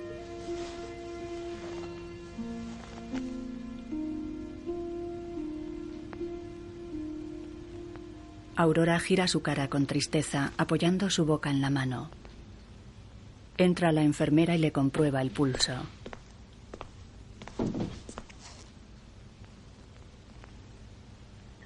Apaga el monitor de constantes vitales. Mira a Aurora, pero comprende que ya lo sabe. Luego se acerca a Flap, que sigue durmiendo. Señor Horton. Señor Horton. Ha muerto. Flap mira hacia el cuerpo de Enma.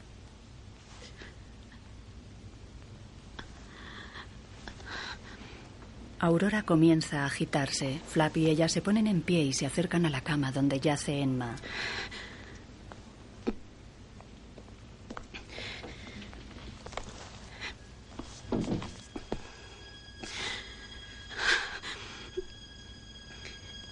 Qué estúpida soy. Soy tan estúpida que creía que. que creía que cuando todo acabara. sería un alivio. Mi pobre hija. Se agarra a Flap.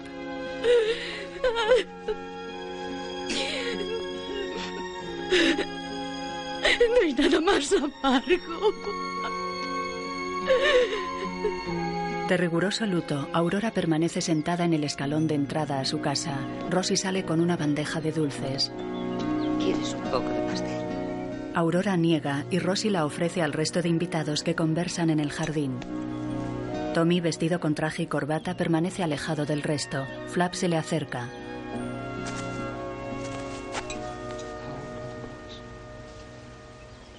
¿Por qué estás aquí solo? No lo sé. ¿Quieres venir y sentarte conmigo? Flap alarga su mano hacia el chico, pero este se aparta. Todo acabará por arreglarse, Tommy. Claro. Flap se aleja de Tommy. Patsy se ha sentado en el escalón junto a Aurora. Ambas observaron la escena de Flap con su hijo. Flap se sienta en un banco. Papá, Siéntate aquí, Eddie. Garrett coge a Melanie de la mano. Hay fantásticas escuelas de danza en Houston. ¿de claqué? De claqué, de ballet, de danza rítmica, todo lo que quieras. Ven, vamos a ver a tu padre. Le atraen todas las chicas guapas. Luego hablaremos de eso, ¿eh? Menos mal que es demasiado vieja para él. ¿Te estás comiendo un conejito? Anda, ve con tu padre y cómetelo. ¿eh? Patsy y Aurora lo observan. Garrett se acerca a Vernon. Hola, Vernon. Ah, hola. ¿Cómo está, Garrett? Flap está solo en el banco del jardín. Parece triste, a punto de llorar. Patsy se sienta a su lado y le pasa el brazo por los hombros. Él apoya su cabeza en el hombro de Patsy y llora. Garrett se acerca a Tommy.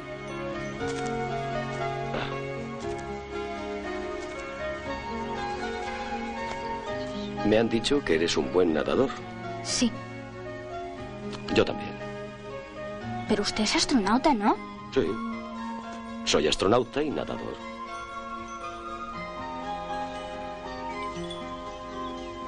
Bonito traje, ¿eh? Aurora sienta a Melanie a su lado. Acércate más. Un poco más. Un poco más. ¿Quieres ver mi piscina? Bueno, no sé si este es un buen momento, pero si usted... Oh, yo creo que sí. Vamos. Te enseñaré el internacionalmente famoso estilo crawl de Britloff. Se basa en unos movimientos que aprendí en el espacio. Aurora sonríe mirándoles. ¿Está bueno, Melanie? La pantalla funde a negro.